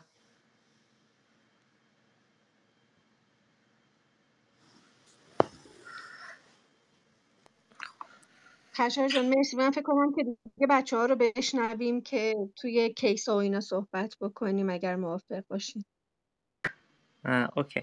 حالا من یه چند تا نکته دیگه میگم. چه چیزایی خوبه؟ خواهیم برگردیم به که چیکار بکنیم اه، تو این شرایط. خب یکم بحث کردیم که مثلا cash flow positive بودن خیلی خوبه. اگر بتونیم به cash flow positive برسیم با الان با پولی که الان دارین می‌تونین زنده بمونید خیلی این اینا خوبه. پس cash flow positive default alive اگر اینکه بتونین investable باشید یعنی metric های خوبی داشته باشین که VC ها حاضر باشن finance تون بکنن این خیلی خوبه. و آخرین قسمتش هم اینه که lean startup باشین یعنی که burn rate پایین داشته باشین runway زیادی داشته باشین. توی metric اتون چیز بکنین سعی بکنین هی iterate بکنین که این product market fit بهتری داشته باشین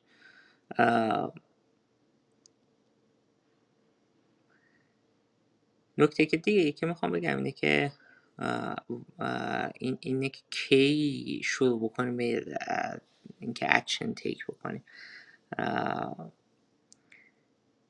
به نظر من یه اشتباهی که خیلی founder هام می‌کنن اینه که بحثش هم فکر کنم با میدم یه کمی کرد. اینه که مثلا الان به خودمون بگیم ما حالا فعلا خوبه. اگه این اتفاق بیفته مثلا بعد میایم مثلا یه کاری می‌کنیم adjust می‌کنیم. به نظر من همین الان بهش فکر بکنیم. تاخیر ندین در زمان اینکه کی می‌خوایم مثلا فکر بکنین که مثلا cash flow positive بشین تاخیر ایجاد نکنین که کی می‌خوایم burn rate دون رو کمتر بکنین.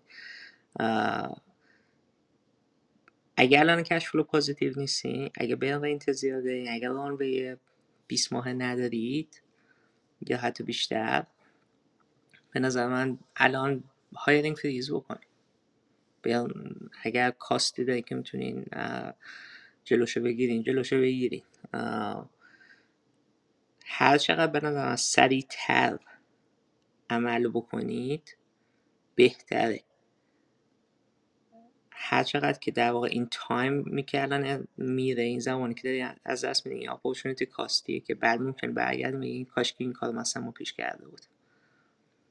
حتی اگر الان فکر می‌کنین خوبه و شخص یا خیلی اپتیمیستی برای خودتون متصور هستید؟ سناریوی اپتیمیستیک متصور بر خودتون نباشید. فرض بکنید یعنی فرض ذهنیتون این باشه که همه چی بدتر از اون چیزی می‌خواد بره پیش بره که شما الان فکر می‌کنید. بیشتر کسایی که می‌تونن سروای بکنن دان ترم یا ریسشن ها کسایی که خیلی محتاط تر جلو. اگر 2021 مثلا و 2020 شما مثلا یه استارتاپ زدین 2019 2020 و فکر می‌کنین که مثل اون خواهد بود چند سال آینده این کاملا تصور غلطی. نه حالت investment اونجوریه نه حالت والویشن دیگه اونجوریه نه حالت وقتی inflation بالا باشه قدرت خرید مردم کمتر میشه. حالا بستگی خیلی استا... خیلی اگر B2B هم حتی باشین خیلی از enterprise ها از مثلا M&A cost شون کم می‌کنه از merger acquisition بودجه‌ای که دارن میان کم می‌کنن. البته نه همشون ولی خب کمتر میشه. یعنی کل market تغییر پیدا می‌کنه. اگر فکر IPO دارید الان وقت خوبی واسه IPO نیست احتمال زیاد تا سال دیگه هم نخواهد بود. پس این. اینکه کی ما شروع به عمل بکنیم به نظر من الان وقتشه. وقت وقتتون رو الکی صرف این نکنید که optimistic فکر بکنید wishful thinking در واقع نداشته باشین. یعنی که مثلا denial بکنید که market برمیگرده و اینا. این اینجوری نیست. یا اینکه مثلا نه اینکه ما شش ماه دیگه تازه کاری می‌کنیم. یا مثلا اقدامات کوچیک نکنه که مثلا OK مثلا ده درصد کم می‌کنیم دیگه خوب میشه.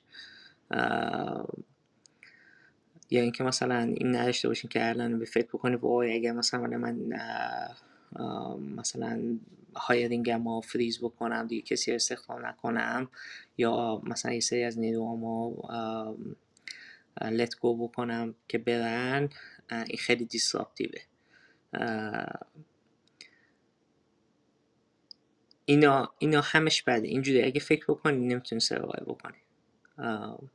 منم نمیگم. اینا رو هر کسی که شما از فاندرهایی که قبلا 2001 2000 بین 2000 2003 بودن بپرسین همشون بهتون همین رو میگه. انقدر ایندیکیتر زیاد هست که ما به وضعیت ریسیشنی داریم می‌رسیم و حتی شاید بدتر به خاطر جنگ روسیه و اوکراین. که دیگه فقط یکی دو تا چیز نیست که مثلا الان بده خیلی چیزا بده من فکر نمی کنم الان به اون وضعیت هنوز رسیده باشیم که مثلا بگیم که یه زمستان سرد دو سه ساله در پیش داریم. ولی فکر کنم که recession احتمال زیاد. اگر الان already نباشیم قطعا خواهیم بود. بنابراین شما همیشه می‌تونی hire بکنی. یعنی اگر فرضم بکنیم که مثلا شش ماه دیگه یا یک سال دیگه همه چی اوضاع بهتر بشه و نرمال تر بشه شما بعد می‌تونی باز hire بکنی. خوبیش اینه که حداقل می‌دونی که کمپانی هست که می‌تونی hire بکنی. خیلی بدتره که یک سال دیگه دیگه کمپانی هم نباشه که یعنی در واقع default بکن اینه ما هم صحبت کردیم که دنیا میچرخه شرکت ها invest می‌کنن VC ها invest می‌کنن شرکت ها خیلی خوبی مثل گوگل آمازون سلز فورس ال بی ام بی همه این شرکت ها تو زمان های economy که بد به وجود اومدن و الان خیلی شرکت بزرگی است سه چهار سال دیگه برمیگردیم و ببینیم همه چی نرمال تر شد ولی این مسئله اصلیش فوک این تمرکزتون به فاندامنتال بیزینستونه که به نظر من الان وقتشه که عمل بکنه. اگر اگر هنوز فکر می‌کنین که خوب میشه شاید شاید این اشتباه می‌کنین شاید دینایی می‌کنین حقایقی که هست. خب افشین هم به امور اضافه شد. افشین جان سلام. علی هم اضافه شد. علی افشین سلام. سلام. سلام. بفهم آن من می‌خواستم یه سوالی بکنم همینجا ازت. خیلی توضیحات خوبی بود. می‌خواستم ازت بپرسم که خب opportunity cost رو که تو گفتی با توجه به توضیحاتی که دادی از اون سمت هم یه outcome ی حتما کامپنی داره یا یه output ی بخوایم براش در نظر بگیریم. چجوری این دوتا رو با هم دیگه مقایسه بکنیم؟ یا metric ی که این وسط میاد که بتونه به ما شاخصه خوبی بده که به قول تو الان hiring freeze بکنیم یا نه؟ یا اینکه با همین روال بریم جلو. آیا study ای در رابطه با این موضوع بوده؟ من زده دقیقا فهمیدم که مثلا میگی. یعنی اگه hiring freeze بکنی خب مثلا اگه اول امسال گفته باشی که مثلا من burn rate م مثلا انقدره hiring freeze بکنی burn rate ت میاد پایین تر runway بیشتر میشه. این دیگه study ای نمی‌خواد این کاملا مشخص. بعد opportunity cost رو چجوری ببین محاسبه opportunity می‌کنی؟ cost ی که زمان opportunity cost اینه که چیزی که می‌تونه کاری که شما اگر از موقع اکشنی که take نکنید یعنی اون عملی که نکنید cost عمل نکردنتون بالاتر از cost عمل کردنتون. یعنی اگر شما الان مثلا burn rate تون رو کم نکنید cost این بی عملیتون می‌تونه این باشه که سه ماه دیگه اصلا نتونین اون درآمدی که بخواید داشته باشین و مثلا وضعیت خیلی بدتر بشه درآمدیتون خیلی بدتر بشه.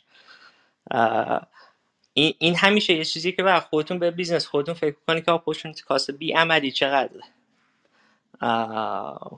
و اینو من نمی‌تونم الان بگم که مثلا برای همه business ها چجوریه. ولی همیشه باید توی این معادلاتتون باشه که مثلا اگه من این کار نکنم چی از دست میدم؟ یا اگر این تصمیم بگم اون چیزی که دیگه ای که انجام نمیدم چه opportunity هم از دست میدم. کاملا این کلی نیست که مثلا opportunity cost تو همه چیز هست. مهمتر این چیزی که الان گفتم opportunity cost زمان بخواد اینه که business می‌تونه زنده بمونه نمونه. اگر که به این فکر بکنی که مثلا خیلی positive ببینی یا بگی که نه خوب میشه من فقط مثلا 6 ماه بعد دووم بیارم مثلا فکر کنیم مثل 2020 opportunity cost ش اینه که basically it might not be like تونه که مثل 2020 نباشه مثل مثلا فوریه 2020 نباشه که August مثلا همه چی return to normal شد تقریبا. و بعدش چون مثل اپورتونتی که از دست اینه که حالا دیگه رام خیلی کم تری نمی‌دونم متوجه شدی یا ام، من سامرایز بکنم یا بعدش خودم بگم که چک بکنم آیا درست متوجه شدم یا نه. میگین که من به هیستوری نگاه نکنم. به گذشته نگاه پست رو نگاه نکنم ببینم که چه اتفاقی افته بعد بر مبنای اون بخوام اپورتونتی کاستم محاسبه بکنم و بگم که خب الان من بر اساس اون برم جلو این اتفاق میفته ممکنه که اون اتفاق لزوما اتفاق نیفته. درست برداشت کردم؟ آره هزینه در واقع اپورتونتی کاست منفاس که هزینه اون فرصتی که عدن از دست میدین واقعا فاسشم دقیقا. بله. داریم هزینه فرصت. هزینه فرصت. آره همینه. حالا معمولا این دو, تا سناریو. یکی اینه که فرصتی که الان می‌تونستی اکشنی بکنی یا نکنی یا یه تصمیم دیگه گرفتین که به موجب اون تصمیم دیگه گرفتین یه تصمیم دیگه ای اه، اه، هر کدوم از اینا یه opportunity cost و اینو باید بهش فکر بکنید مخصوصا الانی که بداریم فکر کنیم باید به این فکر بکنید که چقدر پول دارین چقدر runway دارین. تصمیماتی که می‌گیرید چقدر رو آن تاثیر می‌ذاره. مرسی متشکرم اه، افشین جان شما نکته ای داری؟ سلام نه من دارم گوش میدم لذت می‌برم. در مورد اپورتونتی کاستم کاملا باهاتون موافقم. درایو هم دارم می‌کنم ممکنه صدای ماشین و بارون بیاد. ببخشید. عالی عالی. اه، علی جان بله، سلام من اه، والا دارم شاید سوال من یه ذره متفاوت تر از این بحث تاپیک باشه. من دارم گزارشی می نویسم برای چیز.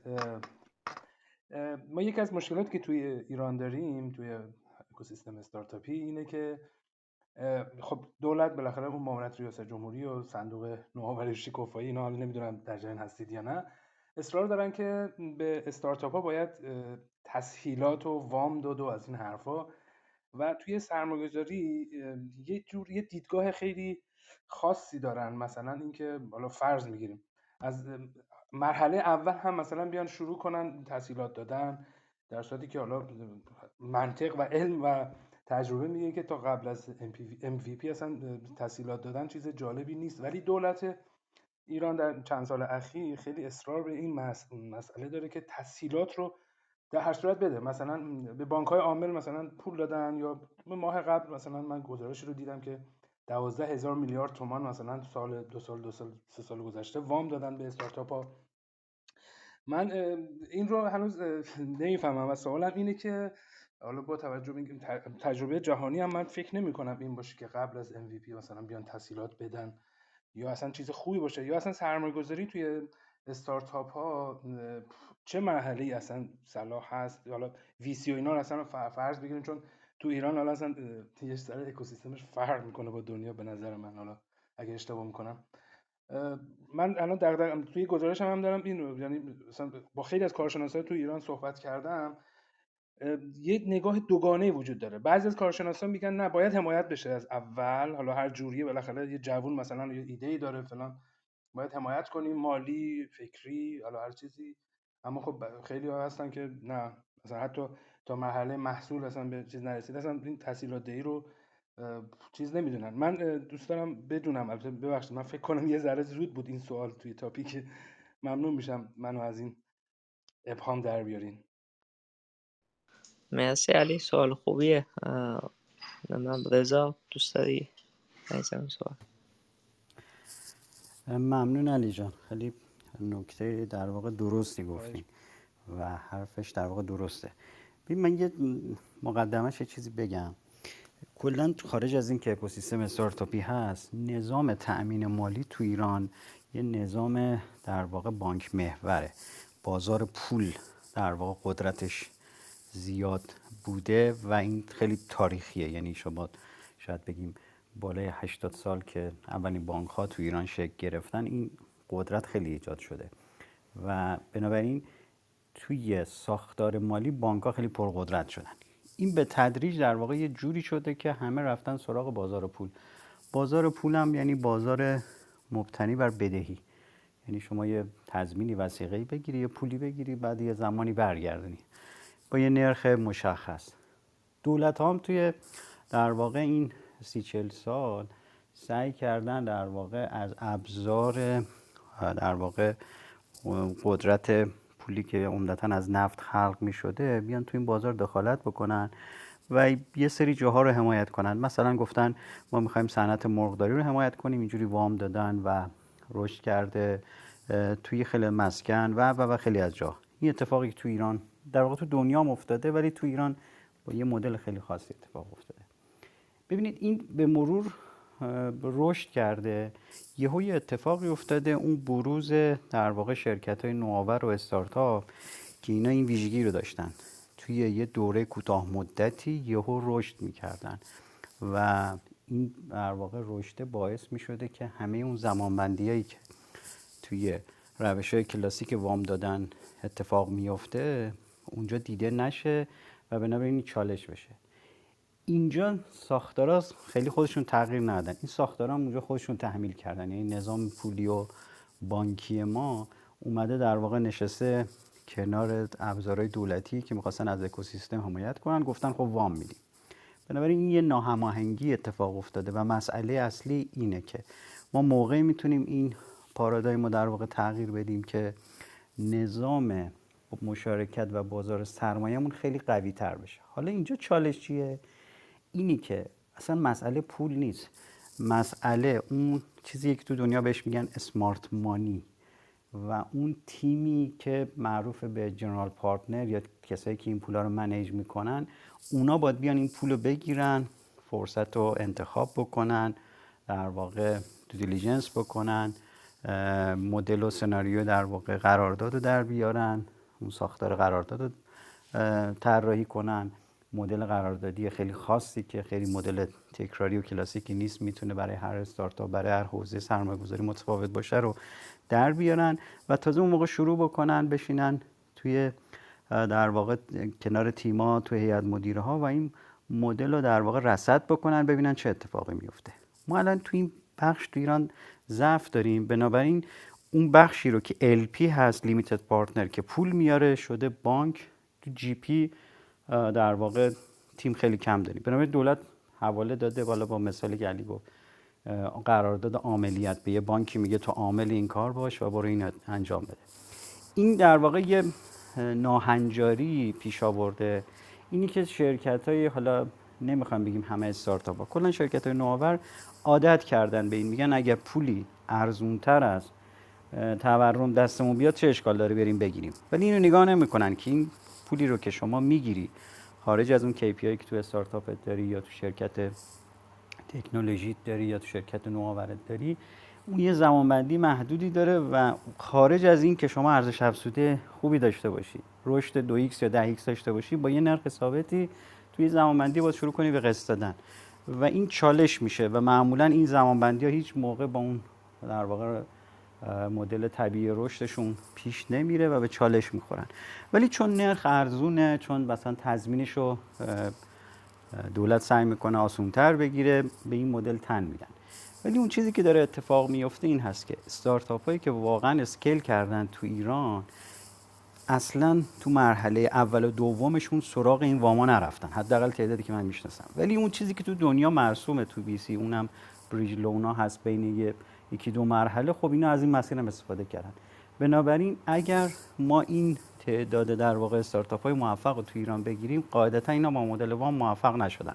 با مدل مشارکت تو ویسی بوده و هیچ راهی نداره الا اینکه در واقع تو این چارچوب استارتاپ ها بتونن کار بکنن. چرا؟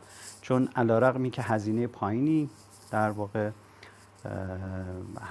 نرخ اون بانکی داره ولی قاعدتا حتما باید پس داده بشه توی تایمای کوتاه مدت. معمولا اون دوره که در واقع شروع میشه اصلا اینا به درآمد نمی‌رسن و چالش های شبیه یه چیزی پنهانی هم تو ایران وجود داره اونم متاسفانه استفاده از رانت و فسادی که تو این چیزا هست اونم یه تعدادی حالا نگیم همه اصاره تا یه سری founder رو وسوسه می‌کنه که بیان یه business model ی یه پلنی رو یا یک ایده رو مطرح بکنن تا بتونن از این رانت استفاده بکنن.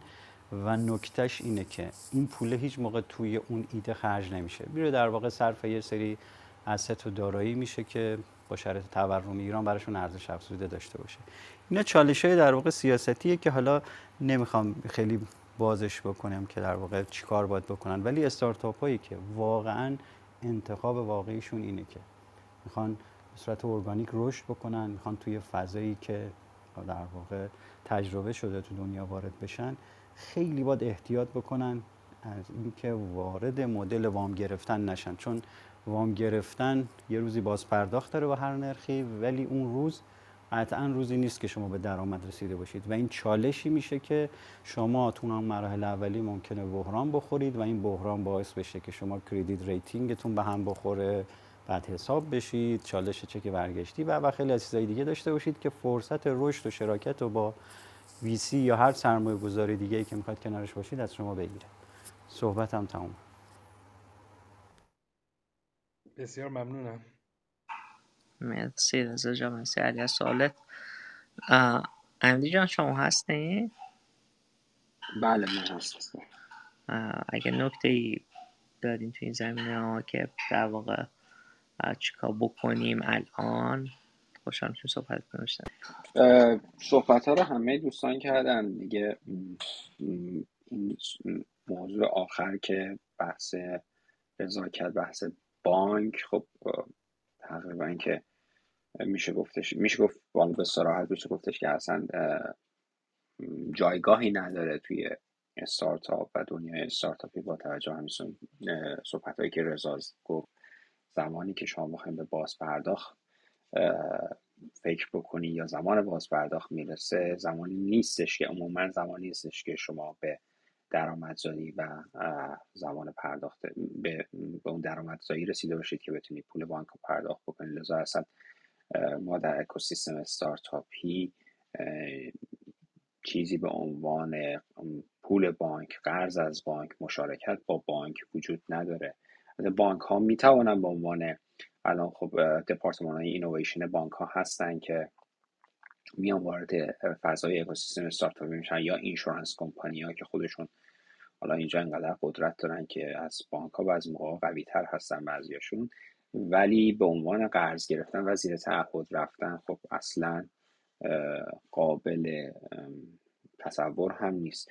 من چیزی که همیشه روش تاکید دارم حالا جلسه های پیشم درباره‌اش صحبت کردم اون بحث سناریو planning هست که وقتی که همچین بحران هایی به وجود میاد حتی اگه بحران به وجود نیومده باشه یک استارتاپ یکی این co-founder های اصلی استارتاپ strategist های استارتاپ باید سناریوهای مختلف رو برای business شون تعریف بکنن و بدونن که شرایط بحرانی شرایط ایدئال هر کدوم چه بازی رو می‌خوان تو زمین چه از لحاظ اقتصادی چه از لحاظ به قول معروف تکنیکی انجام بدن که بتا... که وقتی که باهاش دوچار شدن جا نخورن. یعنی یهو fail نشن.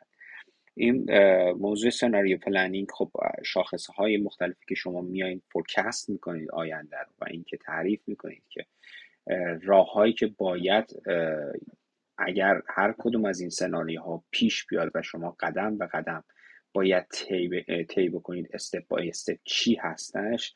خیلی می‌تونه به تصمیم گیری شما کمک بکنه. زمانی که چه در سمت موفقیت چه در سمت سناریو خوب دارید عمل می‌کنید چه در زمانی که سناریو حالت طبیعی داره و چه زمانی که دارید در سناریو ایدئال حرکت می‌کنید.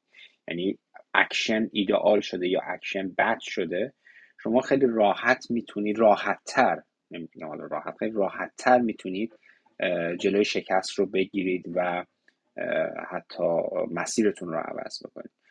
من خودم شخصا خیلی به این موضوع اعتقاد دارم و خیلی هم کمکم کرده و حالا با استارتاپ هایی هم که روبرو هستم همیشه این موضوع سناریو planning رو براشون تعریف کنم که در هر مقطع زمانی حتی حداقل سه تا سناریو تعریف بکنید که موقع دیسیژن میکینگ دچار چالش و بحران نشید.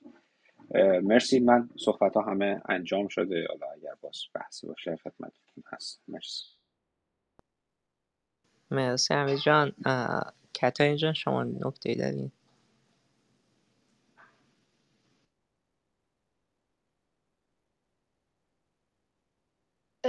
من در واقع در مورد این سوالی که آقای علی کردن و نکاتی که رضا جون گفتن می‌خوام فقط یه سوال یه نکته رو در واقع تاکید کنم روش که این موضوع خیلی زیاد به خود استارتاپ هم برمیگرده. یعنی خیلی وقتا مثلا ما می‌بینیم که بچههایی که توی این مرحله هستن بالاخره با یکی از منتورایی که دور برشون دارن و اینا صحبت می‌کنن.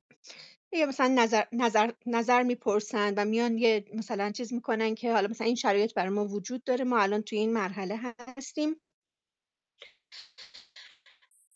و می‌خوایم که تأمین مالی کنیم. طبیعتا وقتی اون اونجا در وقتی که میان سوال می‌کنن حتما اون منتوری که کنارشونه بهشون میگه که تا زمانی که درآمد ثابت ندارید یعنی در واقع درآمد ثابت منظورم این که مثلا ما انقدر تومن درآمد داشته باشیم منظورم اینه که MVP تون قابلیت فروش پیدا کرده باشه و درآمداتون شروع شده باشه. اصلا نباید سر وقت مثلا وام برید به همین دلایلی که توضیح دادن. و حالا از این روش های دیگه ای مثل جذب سرمایه گذار و اینا باید استفاده کرد که اونم طبیعتا سرمایه گذار هم تا زمانی که استارتاپی به اولین درآمدش نرسیده باشه ورود نمی‌کنه. پس باید بدونن که این تأمین مالی در واقع اون فور, four, four F اولش که حالا founder اولیش هست و بعد میره سمت اون G F رو بگذرونن به یه درآمد اولیه برسن. و بعد اینکه اصلا به فکر اون بحث چیز باشن این تو زمانی که اصلا MVP شون رو مطمئن نیستن که کار می‌کنه یا نمی‌کنه دلیلی نداره که دنبال مثلا گرفتن وام یا سرمایه گذار باشن فقط یه, یه مواقعی خیلی خاصی هستش که MVP که می‌خوان بسازن یه کمی هزینه بره. ممکنه که مثلا سخت افزاری باشه یا چیزی باشه که باید قطعاتی بخرن که برای اون لازمه که مثلا یه بخشی از پولشون رو بتونن از تامین کنن که اون هم باز انجل ها هستن یا اینکه بعضی از مثلا شتاب دهنده هایی که می‌تونن سیدمانی هایی رو که روی استارتاپ های تخصصی هست. مثلا ممکنه یه استارتاپی سیدمانی که لازم داره مثلا 200 میلیون تومن باشه برای اینکه ام رو بسازه سر وقت شتاب دهنده هایی برن که تو این حوزه هستن. و این بحث یعنی در واقع اون اسمارت مانی رو تو هر مرحله باید پیدا کنن که چه جوری ولی خیلی وقتا هرچی هم که بهشون میگیم آخر سرش اینه که نه من نمی‌خوام سهام به کسی بدم. وقتی بهشون میگی که دوست گرامی الان نمی‌تونی وام بگیری نمی‌تونی مثلا قسط پرداخت کنیم نه مثلا چه می‌دونم یه سال دوره تنفس داره تو این یه سال مثلا اینجوری میشه اونجوری میشه و در نهایت هم همینی میشه که گفتن که به سرعت اون یک ساله می‌رسه تورم ها و افزایش قیمت ها باعث میشه که اون پوله حتی اگه برنامه درستی هم براش داشته باشن نتونن اون برنامه درست رو پیاده کنن به درستی و در نتیجه خیلی زودتر از اون که فکرشو بکنن باید شروع کنن به قسط دادن از محل درآمدهایی که ندارن. این خیلی نکته مهمیه و من خواهش می‌کنم که دوستانی که هستن میشنون و دوستانی که در واقع می‌دونن دوستاشون ممکنه که تو مراحلی باشن که به این تامین مالی احتیاج دارن حتما مراقبشون باشن که اشتباه نکنن. مرسی خشایار جان. مرسی کترین جان ممنون از نکاتی که گفتین. سلام کنم به بهزاد. بهزاد جان بفرمایید سلام شب شما به وقت تهران به خیر باشه. من اول خودم معرفی کنم. بهزاد خنجریان هستم. سابقه یه چیزی حدود 12 13 ساله توی راه اندازی شرکت در واقع تو حوزه آی سی تی دارم. یعنی تا حالا دو تا شرکت رو اندازی کردم که یکی حدود 12 13 سال سابقه داره و یه شرکت دیگه هم که عملا دو سه سال بیشتر سابقه نداره. راستش چون این یعنی می‌خوام بگم که من یه شهید زنده هستم. حالا شاید حرفای من تو این گروه به دردی بخوره. یه سری درد دل می‌خوام بکنم. حالا یه سری سوالای دردمندانه است. واقعا جواب حرف خودم هم نمی‌دونم. یعنی بعد از این همه سالی که تو این فضا تو ایران کار کردم خیلی نمی هنوز سردرگمم راستش. بهم کمک کنید. این گروه فارسی برگزار شده به خاطر همین ورود کردم. نه خب فکر کنم که فضا خیلی به نظرم ناظر به فضای بیزینس ایران هم نبود از اول بحث. ولی به هر حال حالا من می‌خوام ازتون خواهش کنم که بیایم یکم توی زمین ایران را بریم با هم. ببینید مسئله که ما داریم اینه که سوال مهم اینه که تو ایران چه کاری صرف اقتصادی داره؟ خب جوابش هیچیه. هیچ کار صرف اقتصادی نداره. ما توی کشور زندگی می‌کنیم که بالاخره همیشه تحت حاکمیت مطلق بازار بوده. همیشه خرید و فروش بوده که تو این کشور درآمد اقتصادی داشته تولید و اینا جایگاهی نداشته و اینا. کماکان همینجوری هستش به کم و بیش. و تو شرایطی هم که شما مثلا 50 60 درصد نمیده شاید بیشتر تورم داری خب طبیعتا آدما بعد چیز باشن یعنی واقعا تفکر ارزشی یا مثلا چیز دیگه ای داشته باشن که بخوان تو فضای پر ریسک تولید و طراحی و مهندسی و الی آخر ورود کنن. خب میره طرف یه زمین می‌خره و هیچ کاری نمی‌کنه سال آینده دو برابر میفروشه دیگه. معمولا اینجور بازارها هم نرخ رشدشون خیلی بیشتر از متوسط تورم هستش. خب بنابراین یه همچین فضایی هست که خب شما هر ایده فوق‌العاده‌ای هر عزمی واسه اجرای هم داشته باشی فضای جامعه واقعا همراهی نمی‌کنه با شما. یه مسئله دیگه هم که وجود داره اینه که خب طبیعتا آدمایی که اه، حاضرن بیان همچین فضای استارتاپ رو مثلا تجربه کنن ورود کنن ریسک کنن زحمت بکشن کتک بخورن آدمایی هستن که عموما از قشر متوسط جامعه هستن دیگه. حالا اونایی که خیلی پول دارن اون آتش رو ندارن. واقعا اون انگیزه هایی که لازمه واسه اینکه آدم مثلا یه business اینجوری داشته باشه ندارن که ورود بکنن. قشر متوسط هست. قشری که سواد داره و آرزو و ورود می‌کنه. یه همچین کارهای عجیب غریبی که ما می‌کنیم می‌کنه. خب قشر متوسط توی ایران به شدت سرکوب شده. شما الان مثلا تمام دار حالا شما که نه من خودم در میگم. قشر من مثلا اطرافیان خودم مثلا کلا چه پولای اضافه ای که مثلا می‌تونن سرمایه گذاری کنن رو هم بچینیم و اینا شاید مثلا بشه یه جایی اجاره کرد که مثلا دو نفر بشینن دیگه. حالا بقیه هزینه ها رو نمیشه تأمین کرد. اونم توی حوزه کاری مثل حوزه کاری ما که مثلا الکترونیک هست الان مثلا یه دونه فرض کن FPGA قیمتش هزار دلاره هزار دلار مثلا میشه. الان سی میلیون تومن تازه اونم تو آمریکا به دست ما که سی میلیون تومن نمی‌رسه میشه مثلا 45 میلیون تومن. خب این عدده خیلی عدد بزرگیه واسه اینکه آدم بتونه در واقع یه ایده رو به MVP برسونه. یه مسئله دیگه که ما داریم حالا این پس یه مسئله حالا بحث اینه که بازار بازار خرابیه. چیزی که هیچ کاری صرف اقتصادی نداره. دوم که سرمایه های خورد وجود نداره. بحث سومی که وجود داره بحث فرسایش تمدنی که ایران دچار شده.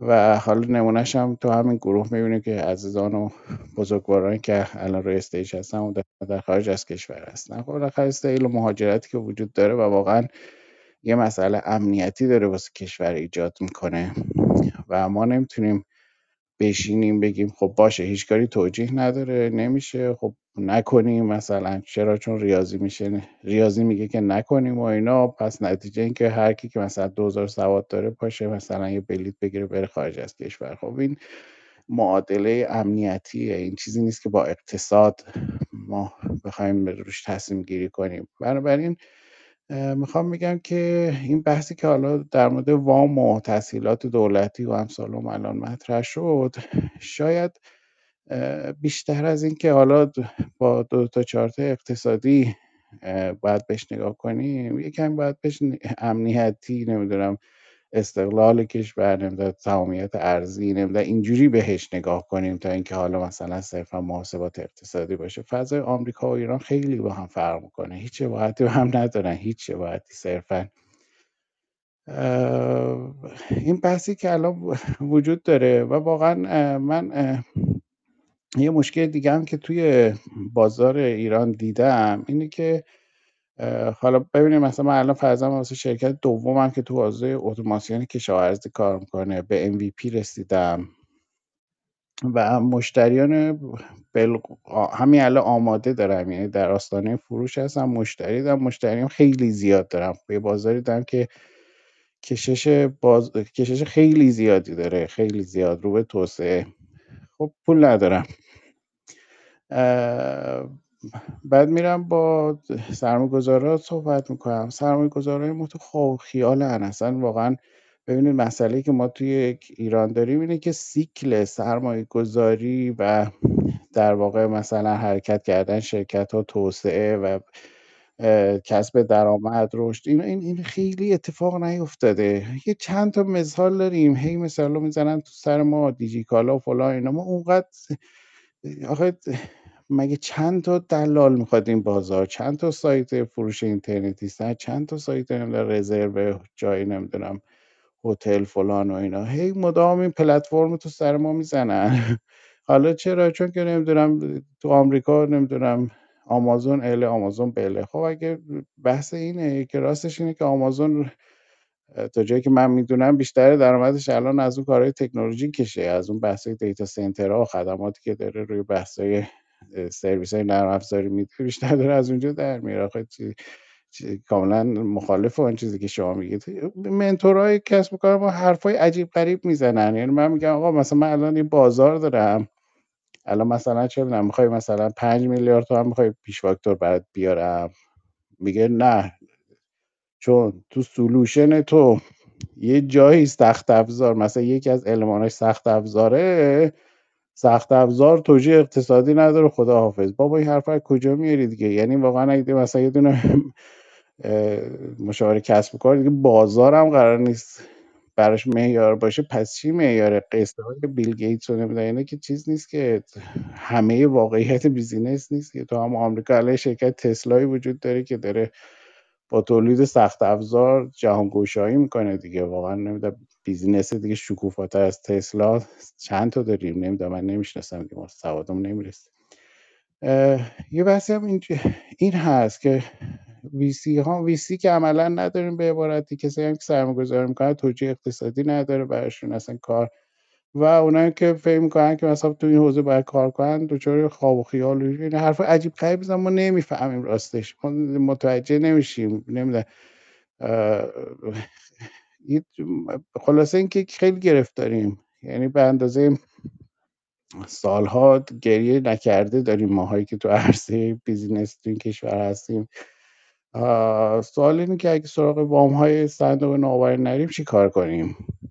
این سوال بزرگی نهایتا همه این روزایی که خوندم سوال آخرش اینه که اگه سراغ اون نریم چیکار کنیم؟ خب ما رو هیچکی دوست نداره تو این دو- کشور هیچکی. و حالا گفتم دیگه کمی ناله و اینا بود و جوابش هم نمی‌دونم. اگه واقعا دوستان ایده ای دارن به من بگن من خوشحال میشم یاد بگیرم. ممنونم. مرسی که سوالات مطرح کردی. آره نکات خوبیه یعنی سوال های خوبیه نه که بگم شرایط بدی هم هست سال هم هست تو ایران هست. منم که حالا زیاد چیز ندارم ولی کامران اومد که به شما پاسخ بده. کامران شما تو زمین نکته ای دارین وقت دوستان همگی به خیر.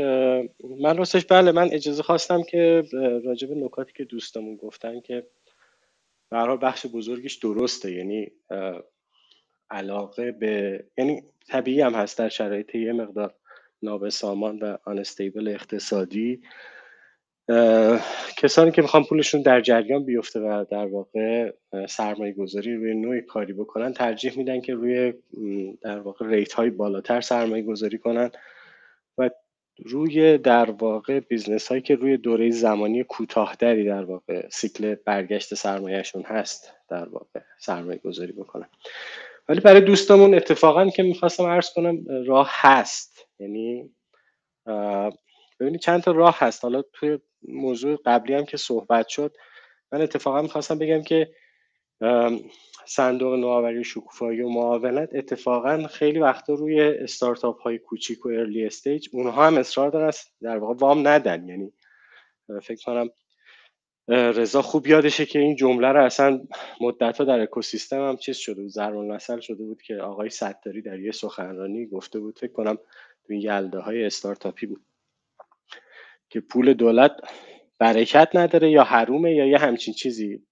اشاره به این که از دولت پول وام نگیرید. برید و دنبال تامین مالی از منابع خصوصی و در واقع منابع شخصی باشید. برای استارتاپ های کوچیک البته اینو گفتید. اما در واقع ناظر به صحبت این دوستمون آقای بهزاد اتفاقا الان راه های زیادی وجود داره. حالا اگر من چون از شرکت خود ایشون و اینکه اساسا نوع شرکتش به چه شکل هست من اطلاعی ندارم ولی الان اگر واقعا به صورت شرکت به صورت دانش بنیان باشه که خب یه خورده مراحل اثبات دانش بنیانی یه خورده سخت هستش که خب تسهیلات واقعا خوبی وجود داره. اگر مدل بیزینسیشون رو بتونن اثبات کنن که سودآور هست. این دیگه از جنس این نیست که شما یه نفر رو راضی کنید که پول ورداره بیاره.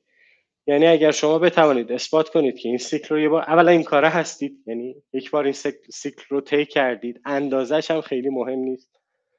ثانی هم بتونید اثبات کنید که این بازار واقعا وجود داره. راه های گرفتن وام از صندوق ها وجود داره. اگر دانش هم نباشید یک لول پایین تر هست که اصطلاحا بهش میگن شرکت های خلاق که اصلا دستیابی به لول شرکت های خلاق خیلی هم ساده تره یعنی پروسش هم اصلا کاملا آنلاینه. حتی مثل دانش بنیان آدیت هم نمی‌شوید. اگر بتوانید باز اون رو ثابت کنید باز منابع دیگری هست. همه اینها به کنار. اگر شرکت حقوقی باشید و اعضای هیئت مدیره در واقع رکورد بد بانکی و در واقع سابقه بدی در سیستم بانکی نداشته باشن مثل چک مثل وام های برنگشت و از این قبیل کارها. شما الان می‌تونید از ابزار crowdfunding و تامین مالی استفاده بکنید. یعنی به شرکت هایی که مجوز دارن که الان فکر کنم به ده تا رسیدن دیگه. می‌تونید مراجعه کنید و در واقع business plan تون رو نشون بدید. اینها که دیگه در واقع خیلی بسیار هم ساده تره سود سالیانتون رو نمایش بدید و بگید که تو چه cycle ی اون پول رو نیاز دارید و چطور حاضرید که سود حاصله رو بین خودتون و سرمایه گذارتون تقسیم کنید. زیر نظر فرابورس هستن. اینها اگر تایید بکنن میفرستن فرابورس. فرابورس هم تایید نهایی رو انجام میده با توجه به یه شرکت واسطی که به عنوان ناظر مالی قرار میده برای اینکه به هر حال می‌خوان یه جور امنیتی باشه از اینکه سرمایه گذاران خرد دچار ضرر و زیان و خدای نکرده حالا زد و بندهای داخلی دو تا شرکت نشن. یک ناظر سومی هم انتخاب کردی که اونها این پروسایی که میگم پروسای واقعا ساده ای اگر شما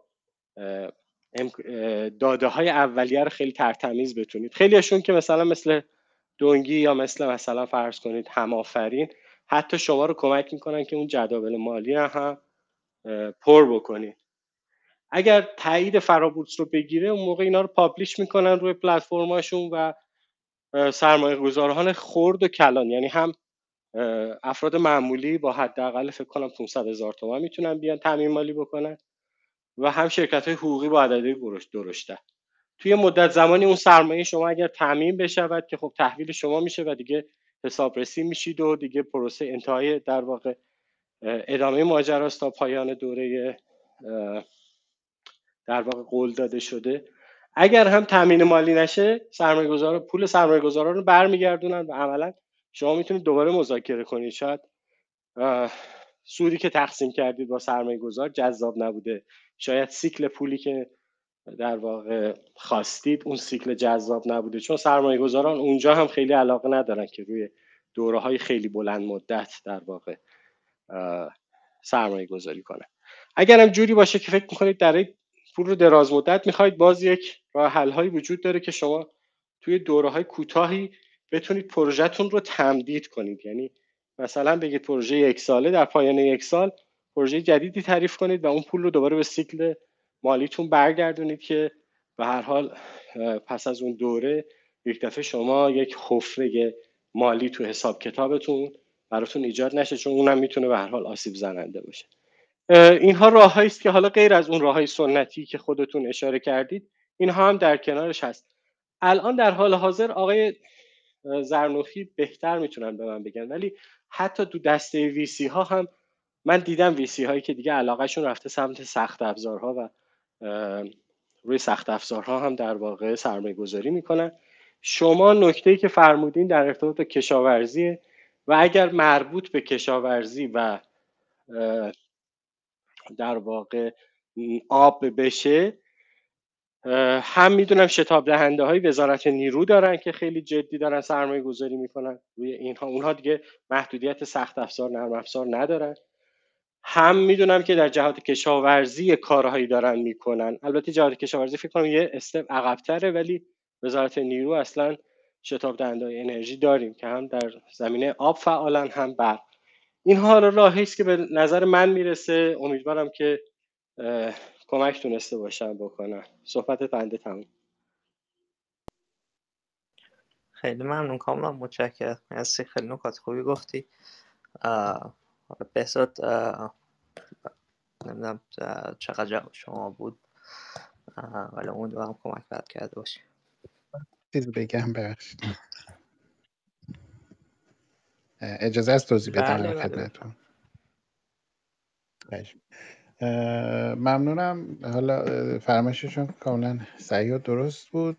خیلی متشکرم. ببینید مسئله که حالا من خودم دارم این که حالا شرکت هایی که تا حالا تأسیس کردم کار کردم اینو خب همگی دانش بنیان بودم بله اصلا کلا کار دیگه من بلد نیستم. من کار دانش بنیان بلدم. عرض شود که مسئله ای که که پروژه خب پروژه بزرگیه اهداف بزرگی داره. حالا طبیعتا قرار نیست که منم یه هوی برسم به اون هدف نهایی به اون تصویر نهایی که حالا مورد نظر هست. خب توی چند تا استپ تعریف کردم که این توی چند تا استپ توی استپ اول می‌تونه به درآمدزایی برسه که همین الان رسیده. ولی خب جای توسعه تحقیق و توسعه خیلی زیادی داره دیگه. یعنی من پیش بینی اینه که حداقل یک سال نیم دیگه ما باز آرندی خیلی جدی داریم که برسیم به اون محصول نهایی که در واقع مدیریت هوشمند هست و حالا خیلی الان شاید توضیحاتش اینجا به درد این جلسه نخوره. خب وقتی که شما پروژه رو تعریف می‌کنی که تحقیق توسعه جدی داره و بخش بزرگی از راه هم رفتی و هزینه هم شخصی و از منابع در دسترس خودت تأمین کردی رسیدی و اینا. شرایط به نحوی میشه که نمی‌تونی نمی‌تونی که مثلا توی سیکل های یک ساله قول درآمدهای جذابی بدی. اون هم تو بازار پر از یعنی بازار تورم بالایی که الان ما داریم. خب مثلا من با یه صندوق سرمایه‌گذاری که حالا تو منطقه ما بود صحبت کردم. خب یه برنامه سه ساله از من خواسته. خب من این برنامه سه ساله هم دادم. چیزی که از من می‌خواد میگه که تو تضمین کن که مثلا توی این سه سال اول سال پنجاه درصد تو سود داشته باشی. من اینو نمی‌تونم تضمین کنم. مسئله من اینه دیگه. اینه که من چیز دیگه صرفا الان تو مرحله یک الان محصول استیج یکم رو دارم ریلیز می‌کنم و یه عالم کار آرندی دارم هنوز. محصول نهایی هم بسیار ارزنده است بسیار ارزنده است و دقیقا منطبق بر تمام در واقع بخشنامه هایی که حالا وزارت کشاورزی و نیرو الی آخر و هم کسایی که زینف هستن تو بحث آب و تو بحث کشاورزی و امنیت غذایی و اینا دقیقا دقیقا همونی که باید باشه. آقای بهزاد ببخشید. ببخشید آقای بهزاد. من ببخشید که حرفتون رو قطع می‌کنم. ببینید ما در خصوص کیس هایی مثل شما و موضوعاتی که از این قبیل بوده در یک سال گذشته به صورت مفصل صحبت کردیم خب این صحبتی که شما دارید می‌کنید و کاملا هم درست هست که اه، برمیخورید به سرمایه گذاری که سرمایه گذار نیست و اسم سرمایه گذار رو به دوش می‌کشه. همونطور که استارتاپی میاد ادعای استارتاپی می‌کنه که استارتاپ نیست و اسم استارتاپ رو به دوش می‌کشه یا فکر می‌کنه استارتاپه یا طرف فکر می‌کنه سرمایه گذاره یا فکر می‌کنه که accelerator incubator یا هر کسی هر بازیگر اکوسیستم استارتاپی. ما یعنی هدف این کلاب این بود و این هست که یاد بدیم نه که یاد بدیم انتقال تجربه بکنیم. چون ما خودمون داریم یاد می‌گیریم. انتقال تجربه بکنیم و بگیم که آقا در دنیای واقعی و به قول معروف نهایی. اون چیزی مثلا سیلیکون ولی که حالا شناخته شده ترین اکوسیستم استارتاپی دنیا رو داره معنی استارتاپ چیه؟ معنی اینوستور چیه؟ معنی اکسلراتور چیه؟ معنی تیم چیه؟ خب اگر شما بدونی که استارتاپ هستی یا نیستی و بری سراغ کسی که اینوستور نیست و فقط فکر می‌کنه اینوستوره و به واسطه اون داره فقط به واسطه پول داشتن اسم اینوستور رو خودش گذاشته این اشتباه شماست. اصلا لزومی نداره سراغ همچین شخص یا همچین کسی رفتن.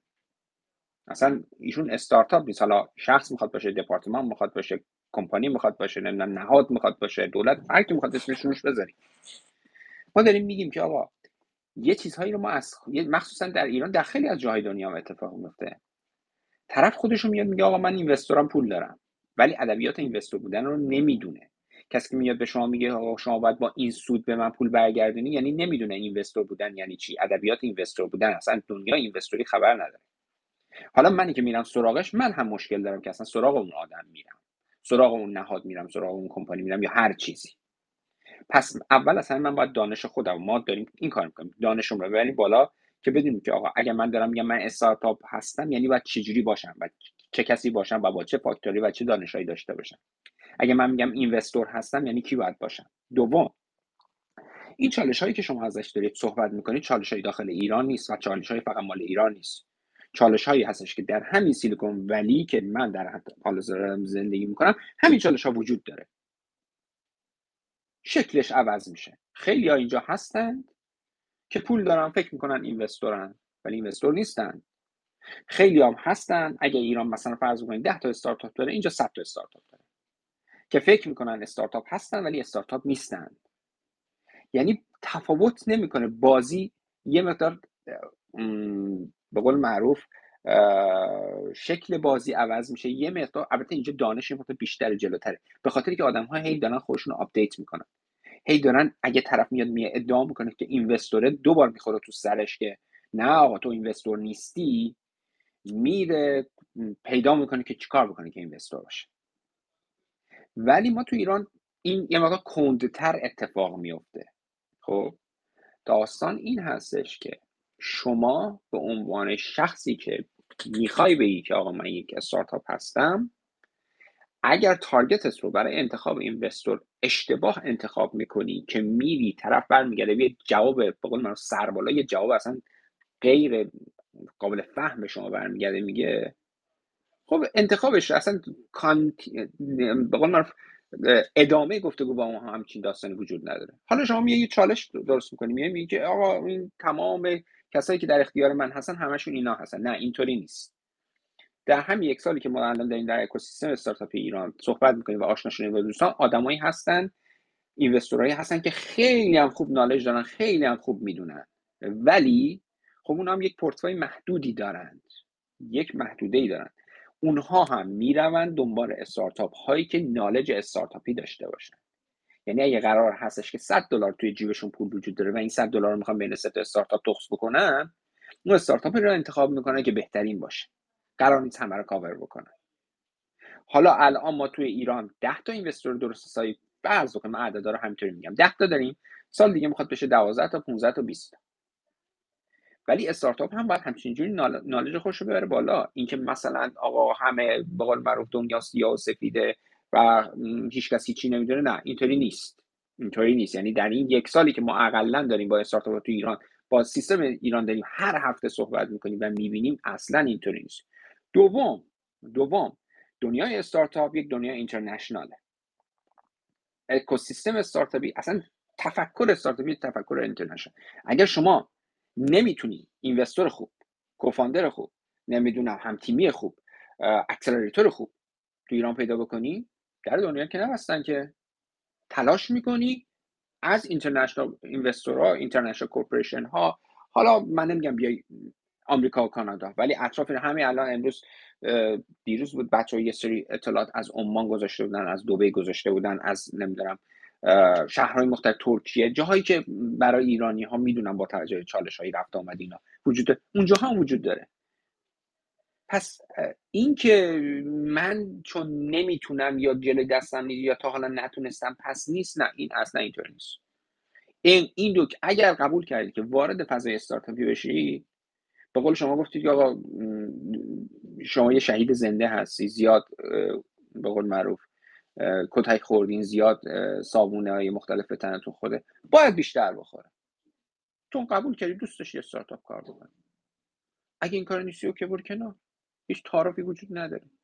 اصلا دون من میگم که دنیای استارتاپی جایی برای شکایت وجود نداره. قبول کردی. اگه می‌خوای شکایت کنی تو تو آدم اکوسیستم استارتاپ نیستی. نه به عنوان استارتاپ کوفاندر و هرچی نه به عنوان اینوستور نه به عنوان اکسلراتور اومدی تو این دنیا شکایت کردن نداریم. اگه می‌خوای شکایت کنی برو کارمند بشو آخر برو یه حقوقی بگیر. این یه مایندسته که باید وجود داشته باشه.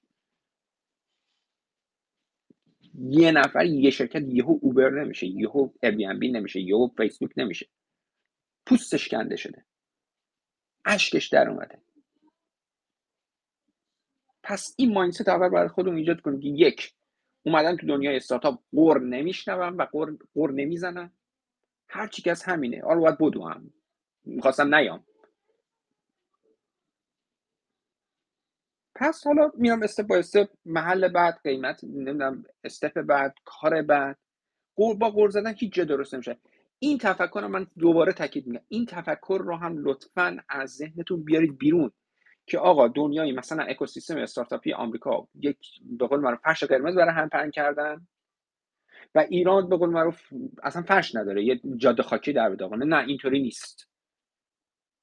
وقتی که شما تو کشورهای دنیا سفر می‌کنید وقتی با آدمای دنیا صحبت می‌کنید وقتی متوجه میشید که اکوسیستم های استارتاپی دنیا چجوریه میگه wow بابا اینا فرقی نمی‌کنه. حالا من که الان در سیلیکون ولی هستم تو اکوسیستم استارتاپی سیلیکون ولی دارم با بالبال می‌زنم اینجا هم اصلا فرش قرمزی نیست. تازه اینجا competition انقدر زیاده انقدر زیاده که اصلا شما نفس نمی‌تونی تکون نمی‌تونی بخوری. اینجا من قول میدم به شما صد برابر سختتر و سنگین تر از ایرانه.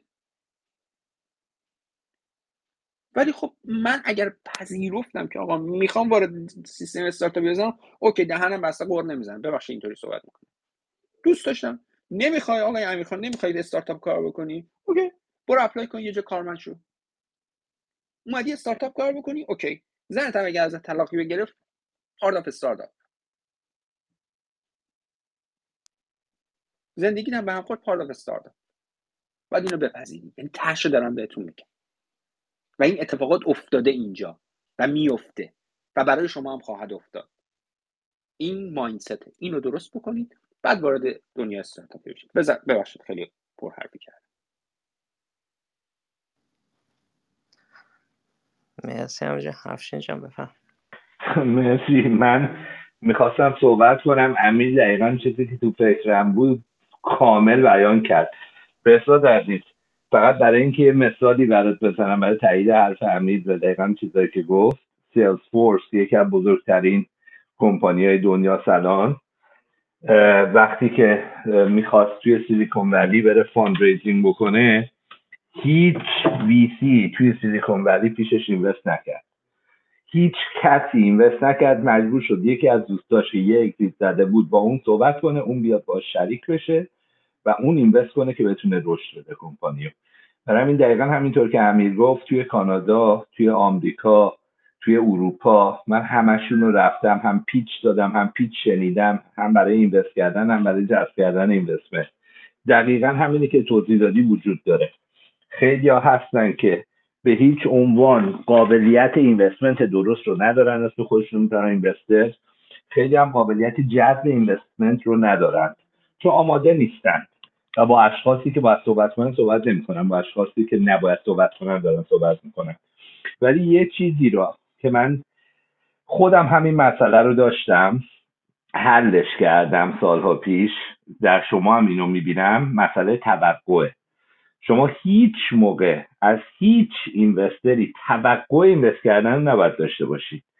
و راهی که می‌تونید اینوسترها رو جذب کنید به خودتون با ایجاد کردن یک دید بسیار بسیار سالید مثلا بهش میگم فومو دیگه fear of missing out.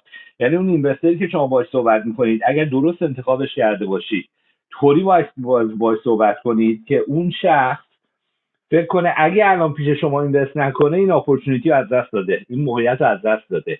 اگر با این دید تونستید پرزنت کنید به اینوستر درست و اون موقع اون اینوست نکرد تازه نرماله. تازه میشه نرمال. به خاطر اینکه اگر اونطوری درست پرزنت کنید اینوستر هم درست باشه از هر ده تایی که اینوست بکنید شاید یه دونه دو تاشون بگم بله بیام پیش شما اینوست بکنن و کاملا صد درصد با حرفای امیر موافقم. تجربه منم دقیقا همین رو گفته. اصلا ساده تر نیست بیرون ایران. بخش من می‌تونم دو جمله ارز کنم خدمتون بهسا سب کن همه نکات بشنه و بعدش در خدمت هست. اول کتاین بعد اومی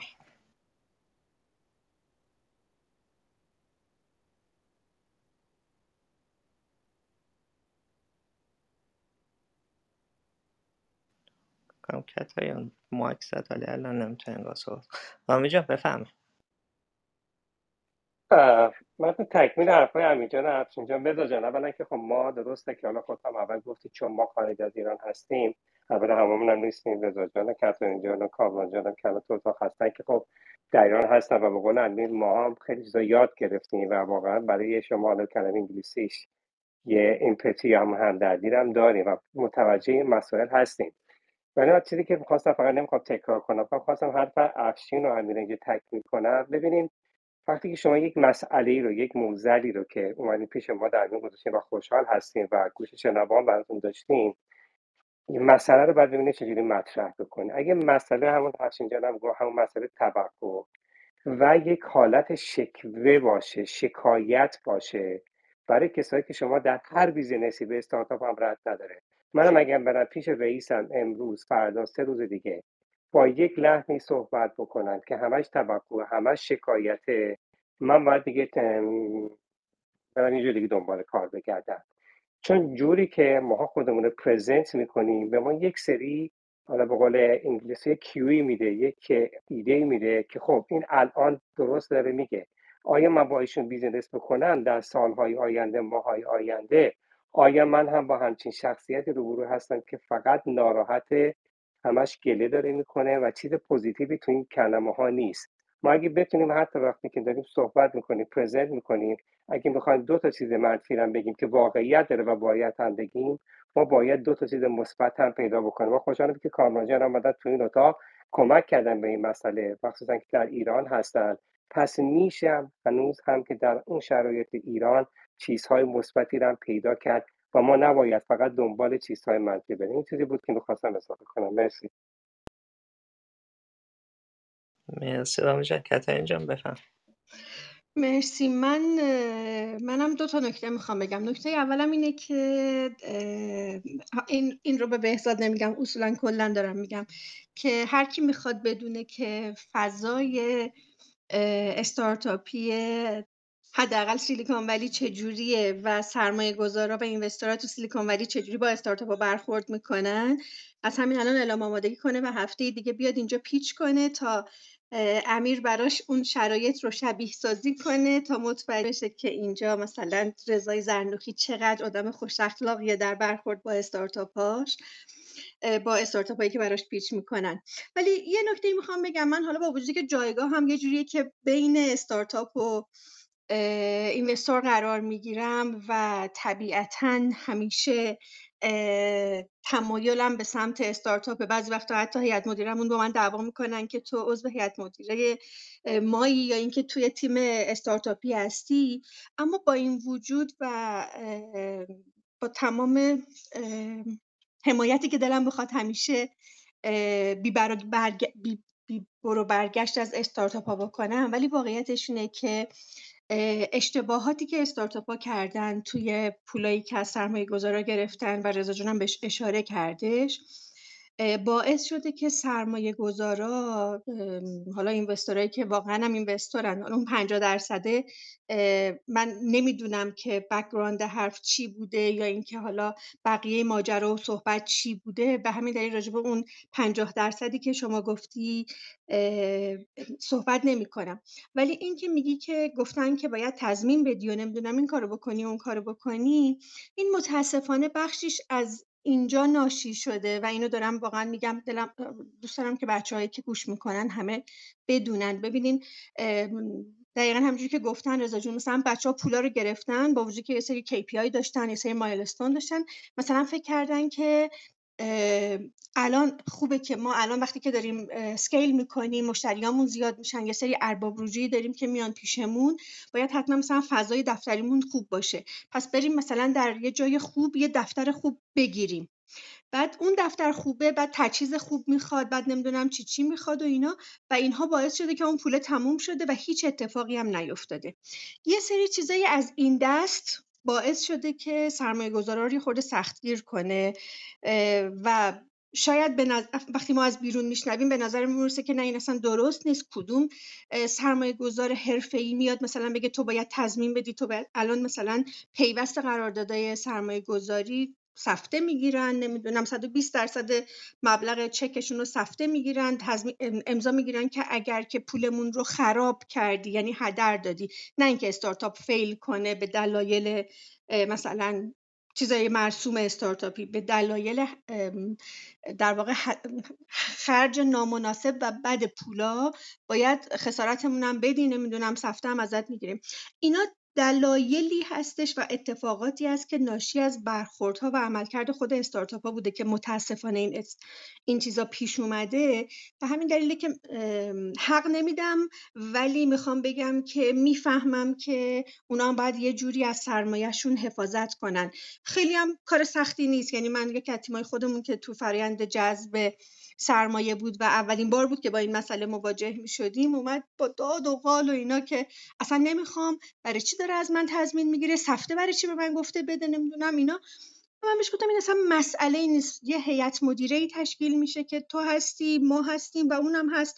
هر کاری که می‌خوای بکنی و هر تصمیمی که می‌خوای بگیری بیار تو هیئت مدیره مطرح کن مجوزشو بگیر. اگر امضا کردن و وسط نوشتن که دیگه مجوزشو داری اگر باهات مخالفت کردن می‌دونی که باید به هزینه کرده اون چیزی که داری میگی یا با اون کاری که می‌خوای بکنی بیشتر فکر کنی و شاید اتفاقا درستم دارن میگن بعد بهش دقت کنی.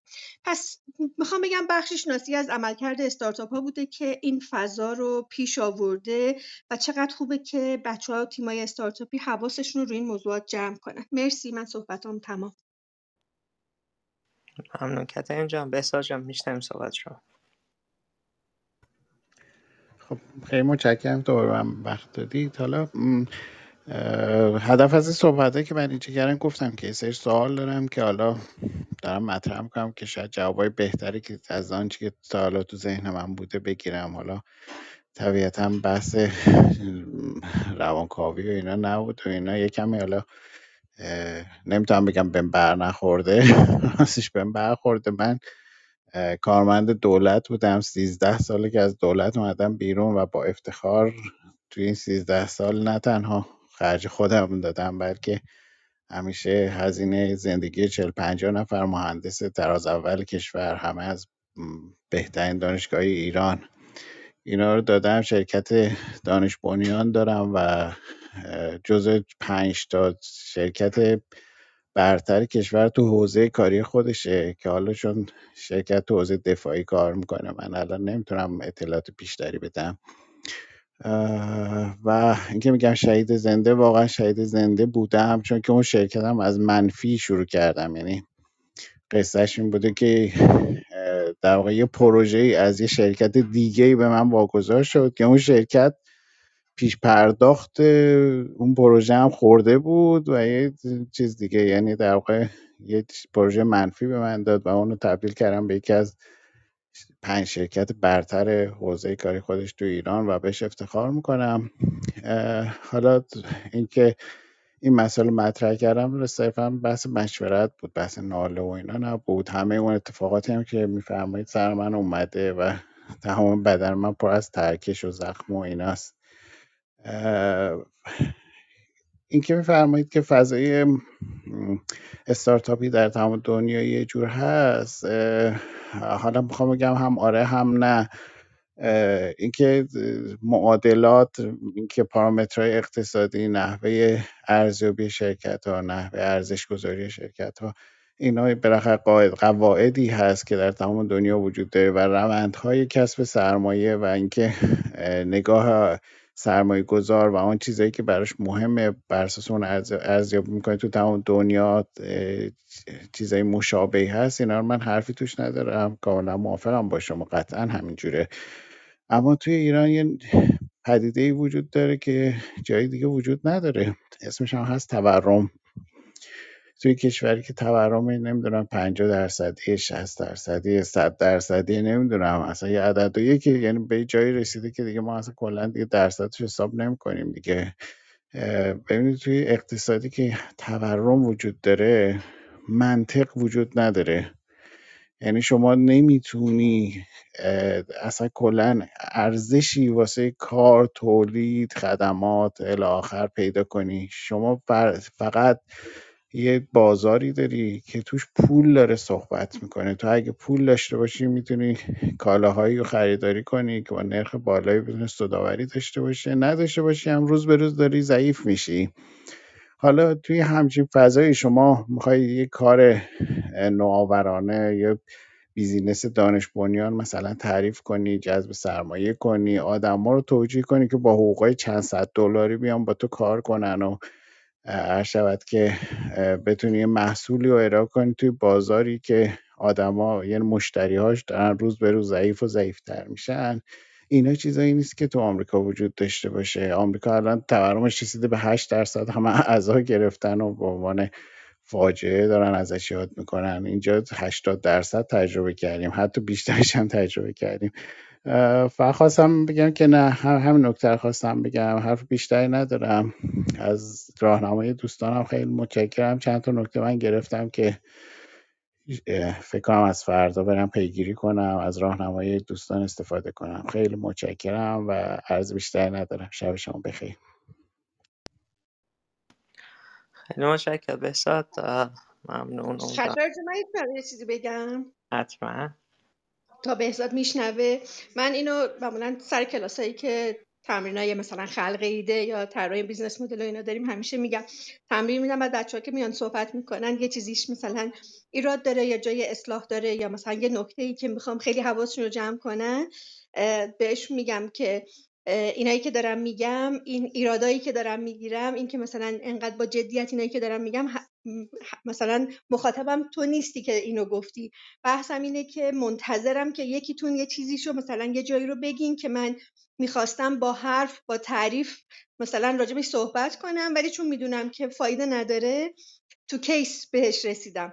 خلاصه آقای بهزاد الان برای شما هم همین اتفاق افتاده. یه چیزایی گفتی که ما یه فرصتی پیدا کردیم حرفامون رو روش بزنیم. مثلا که امشب می‌خواستیم راجع به این مسائل مشکلات و چالش که پیش میاد و راه پیش روش حرف بزنیم. وگرنه از نظر ما کارآفرینا از هر جنسی که هستن آدمای بسیار ارزشمندی تو جامعه دارن ارزش خلق می‌کنن. عوامل توسعه در واقع اقتصادی مملکتن. بنابراین اینا رو شخصی نگیر. شما فکر کن که در واقع همون که گفتی یه شهید اولی بودی که ما بتونیم همه اون چیزایی که می‌خوایم رو روش صحبت کنیم. امیدواریم که یه شهید دیگه هم حالا داوطلب داشته باشیم. مرسی. مرسی کتاین دقیقا همینه. یعنی همین بحثا بحث جنبه یادگیری داره. هیچ هیچ کدوم شخصی نیست. اصلا ما اینجا هستیم که از فاندرا دفاع کنیم کل این بحث به خاطر فاندراست. که بتونیم اکوسیستم بهتر داشته باشیم بتونیم دنیای پویاتری داشته باشیم. حرف در درباره inflation خیلی مهمه. یعنی حرفت خیلی درسته. اون مسئله تورم مسئله کمی نیست. یعنی خیلی مسئله بزرگیه. تو هر نوع فعالیت اقتصادی من یه چند مثالی بگم. تسلا رو گفتی. ببین ایلون ماسک با دوتا exit قبل از اینکه بیاد تو تسلا full time سال 2007 8 اولا که پول خودش رو گذاشت. تمام پولیه که از پیپل در آورده بود گذاشت تسلا. و و حتی تا این مرحله پیشرفت بهش پول نمی‌دادن تا اینکه یک هفته حتی یعنی اگر یک هفته دیرتر بهش پول می‌رسید کل شرکتش ورشکست می‌شد کل تسلا ورشکست می‌شد.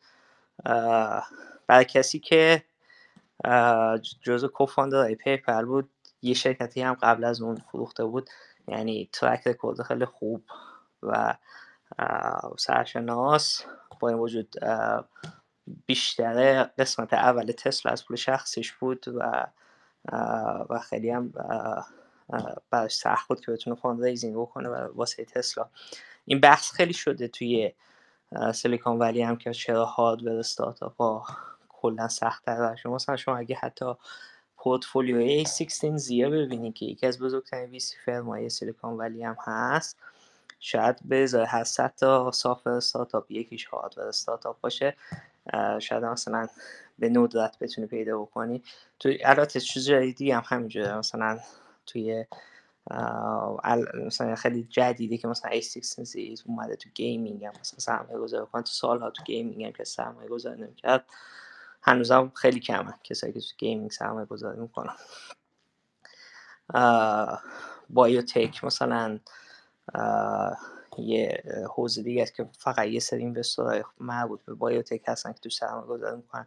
اکثر investor تو biotech سرمایه گذاری نمی‌کنن. به دلایل مختلف کدوم از اینا دلایلش مختلفه ولی می‌خوام بگم که مثلا میگی شباهت هم نیست یه سری شباهت هم وجود کلا سخت افزار. fundraising توش خیلی سخته تا تا نرم افزار. ولی ممنون بازم با اینکه با ما بودی و این بحث هم کردی بحث خیلی خوبی هم شد. خب ما حدود یک ساعت نیمه دو ساعت نیمه که اینجا ایم و بحث خیلی خوبی هم شد درباره این بحثمون سوژش بود که توی این شرایط اقتصادی که الان هست چجوری بتونیم چه آپریشن مدل داشته باشیم که بتونیم دوام بیاریم و در واقع زنده بمونیم و دیفالت نکنیم. حالا اگه بتونیم روشتن بکنیم که خیلی خوبه. مسائل خیلی خوبی همه بیان کردم فکر کنم مفید بوده باشه. من فقط یه وان دیگه از همه دوستان پرسم که اگه صحبت پایانی دارن صحبت پایانش رو بکنن که کم کم دیگه اتاقم ببندیم. توی ایران هم دید وقت شده. از امیر شروع کنم امیر جان بفهم مرسی. خیلی ممنون.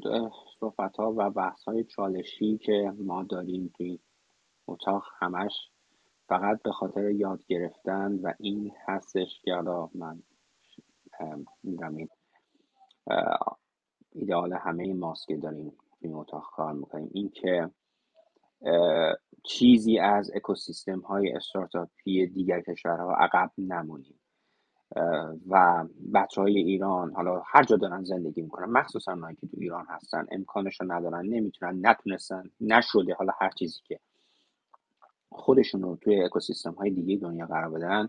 وظیفه من نوعی که الان این امکان در برام وجود داره که توی اکوسیستم سیلیکون ولی باشم وظیفه خودم می‌دونم که چشما باز بکنم اون چیزی که می‌تونم من می‌بینم رو بیام تعریف بکنم.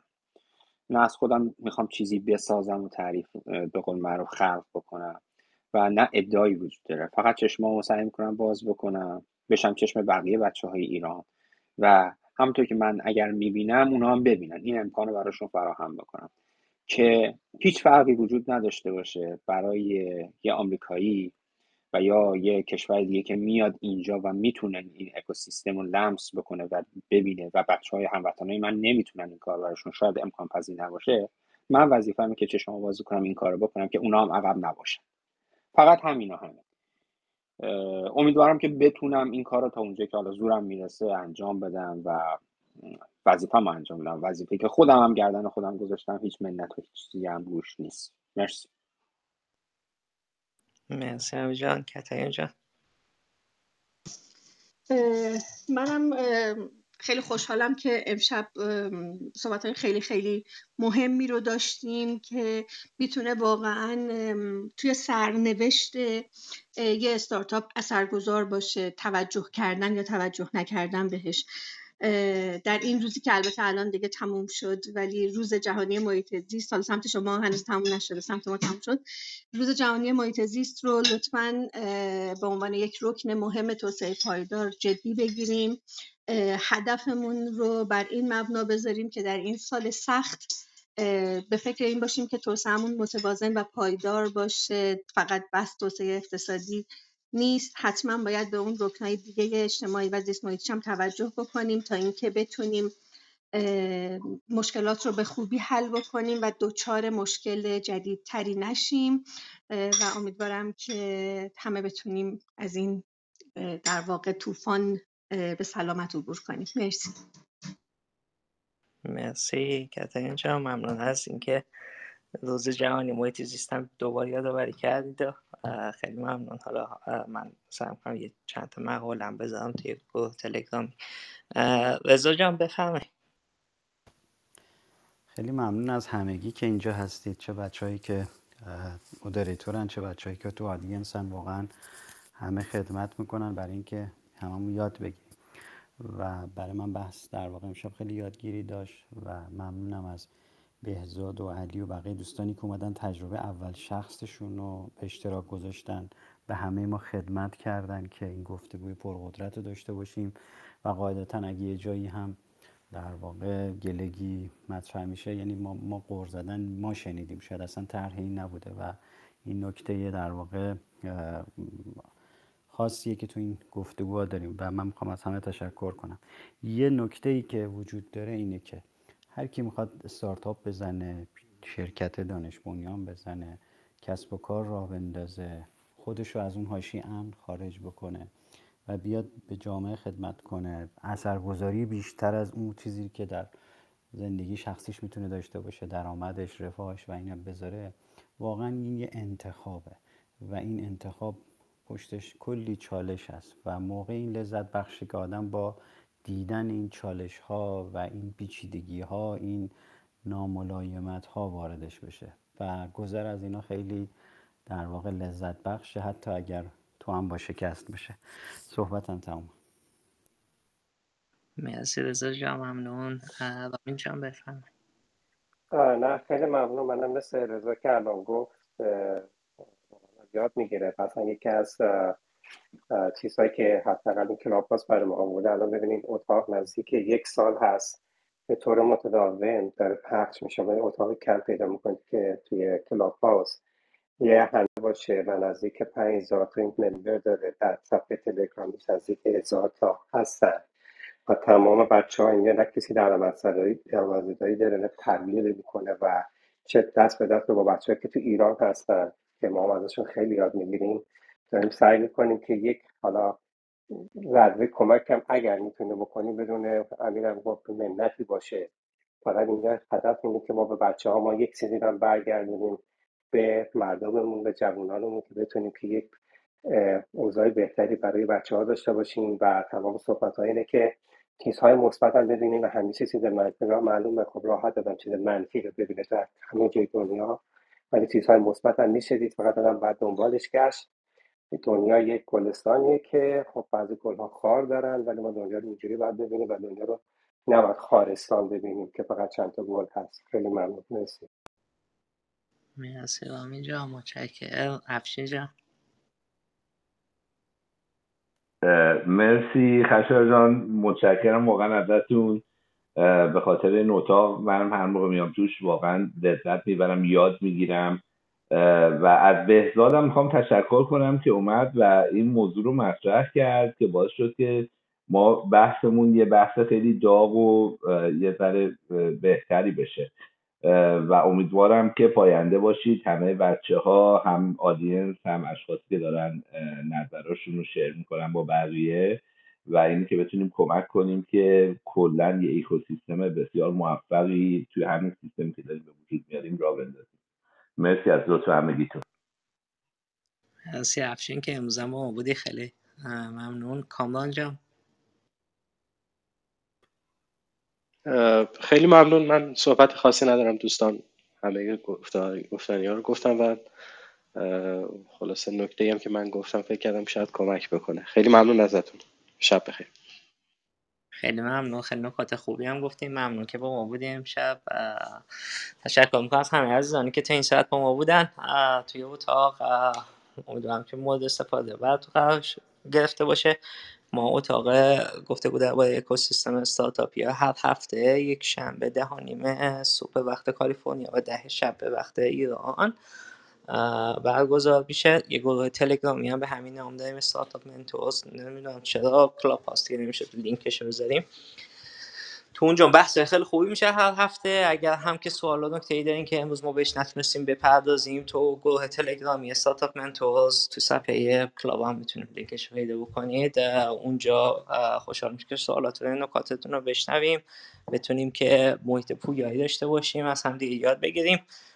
کل کل بحث اینه که entrepreneurship کار خیلی سختیه journey خیلی سختیه متفاوت هم هست. ولی با انتقال تجربه ما می‌تونیم یه کمی از, تج...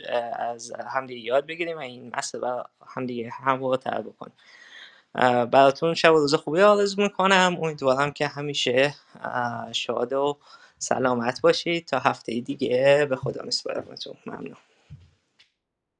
چند دقیقه اتاق باز بذارم. اگر خواستی کسی follow بکنید club follow بکنید. بعد از یه دو سه دقیقه اتاق میبندم.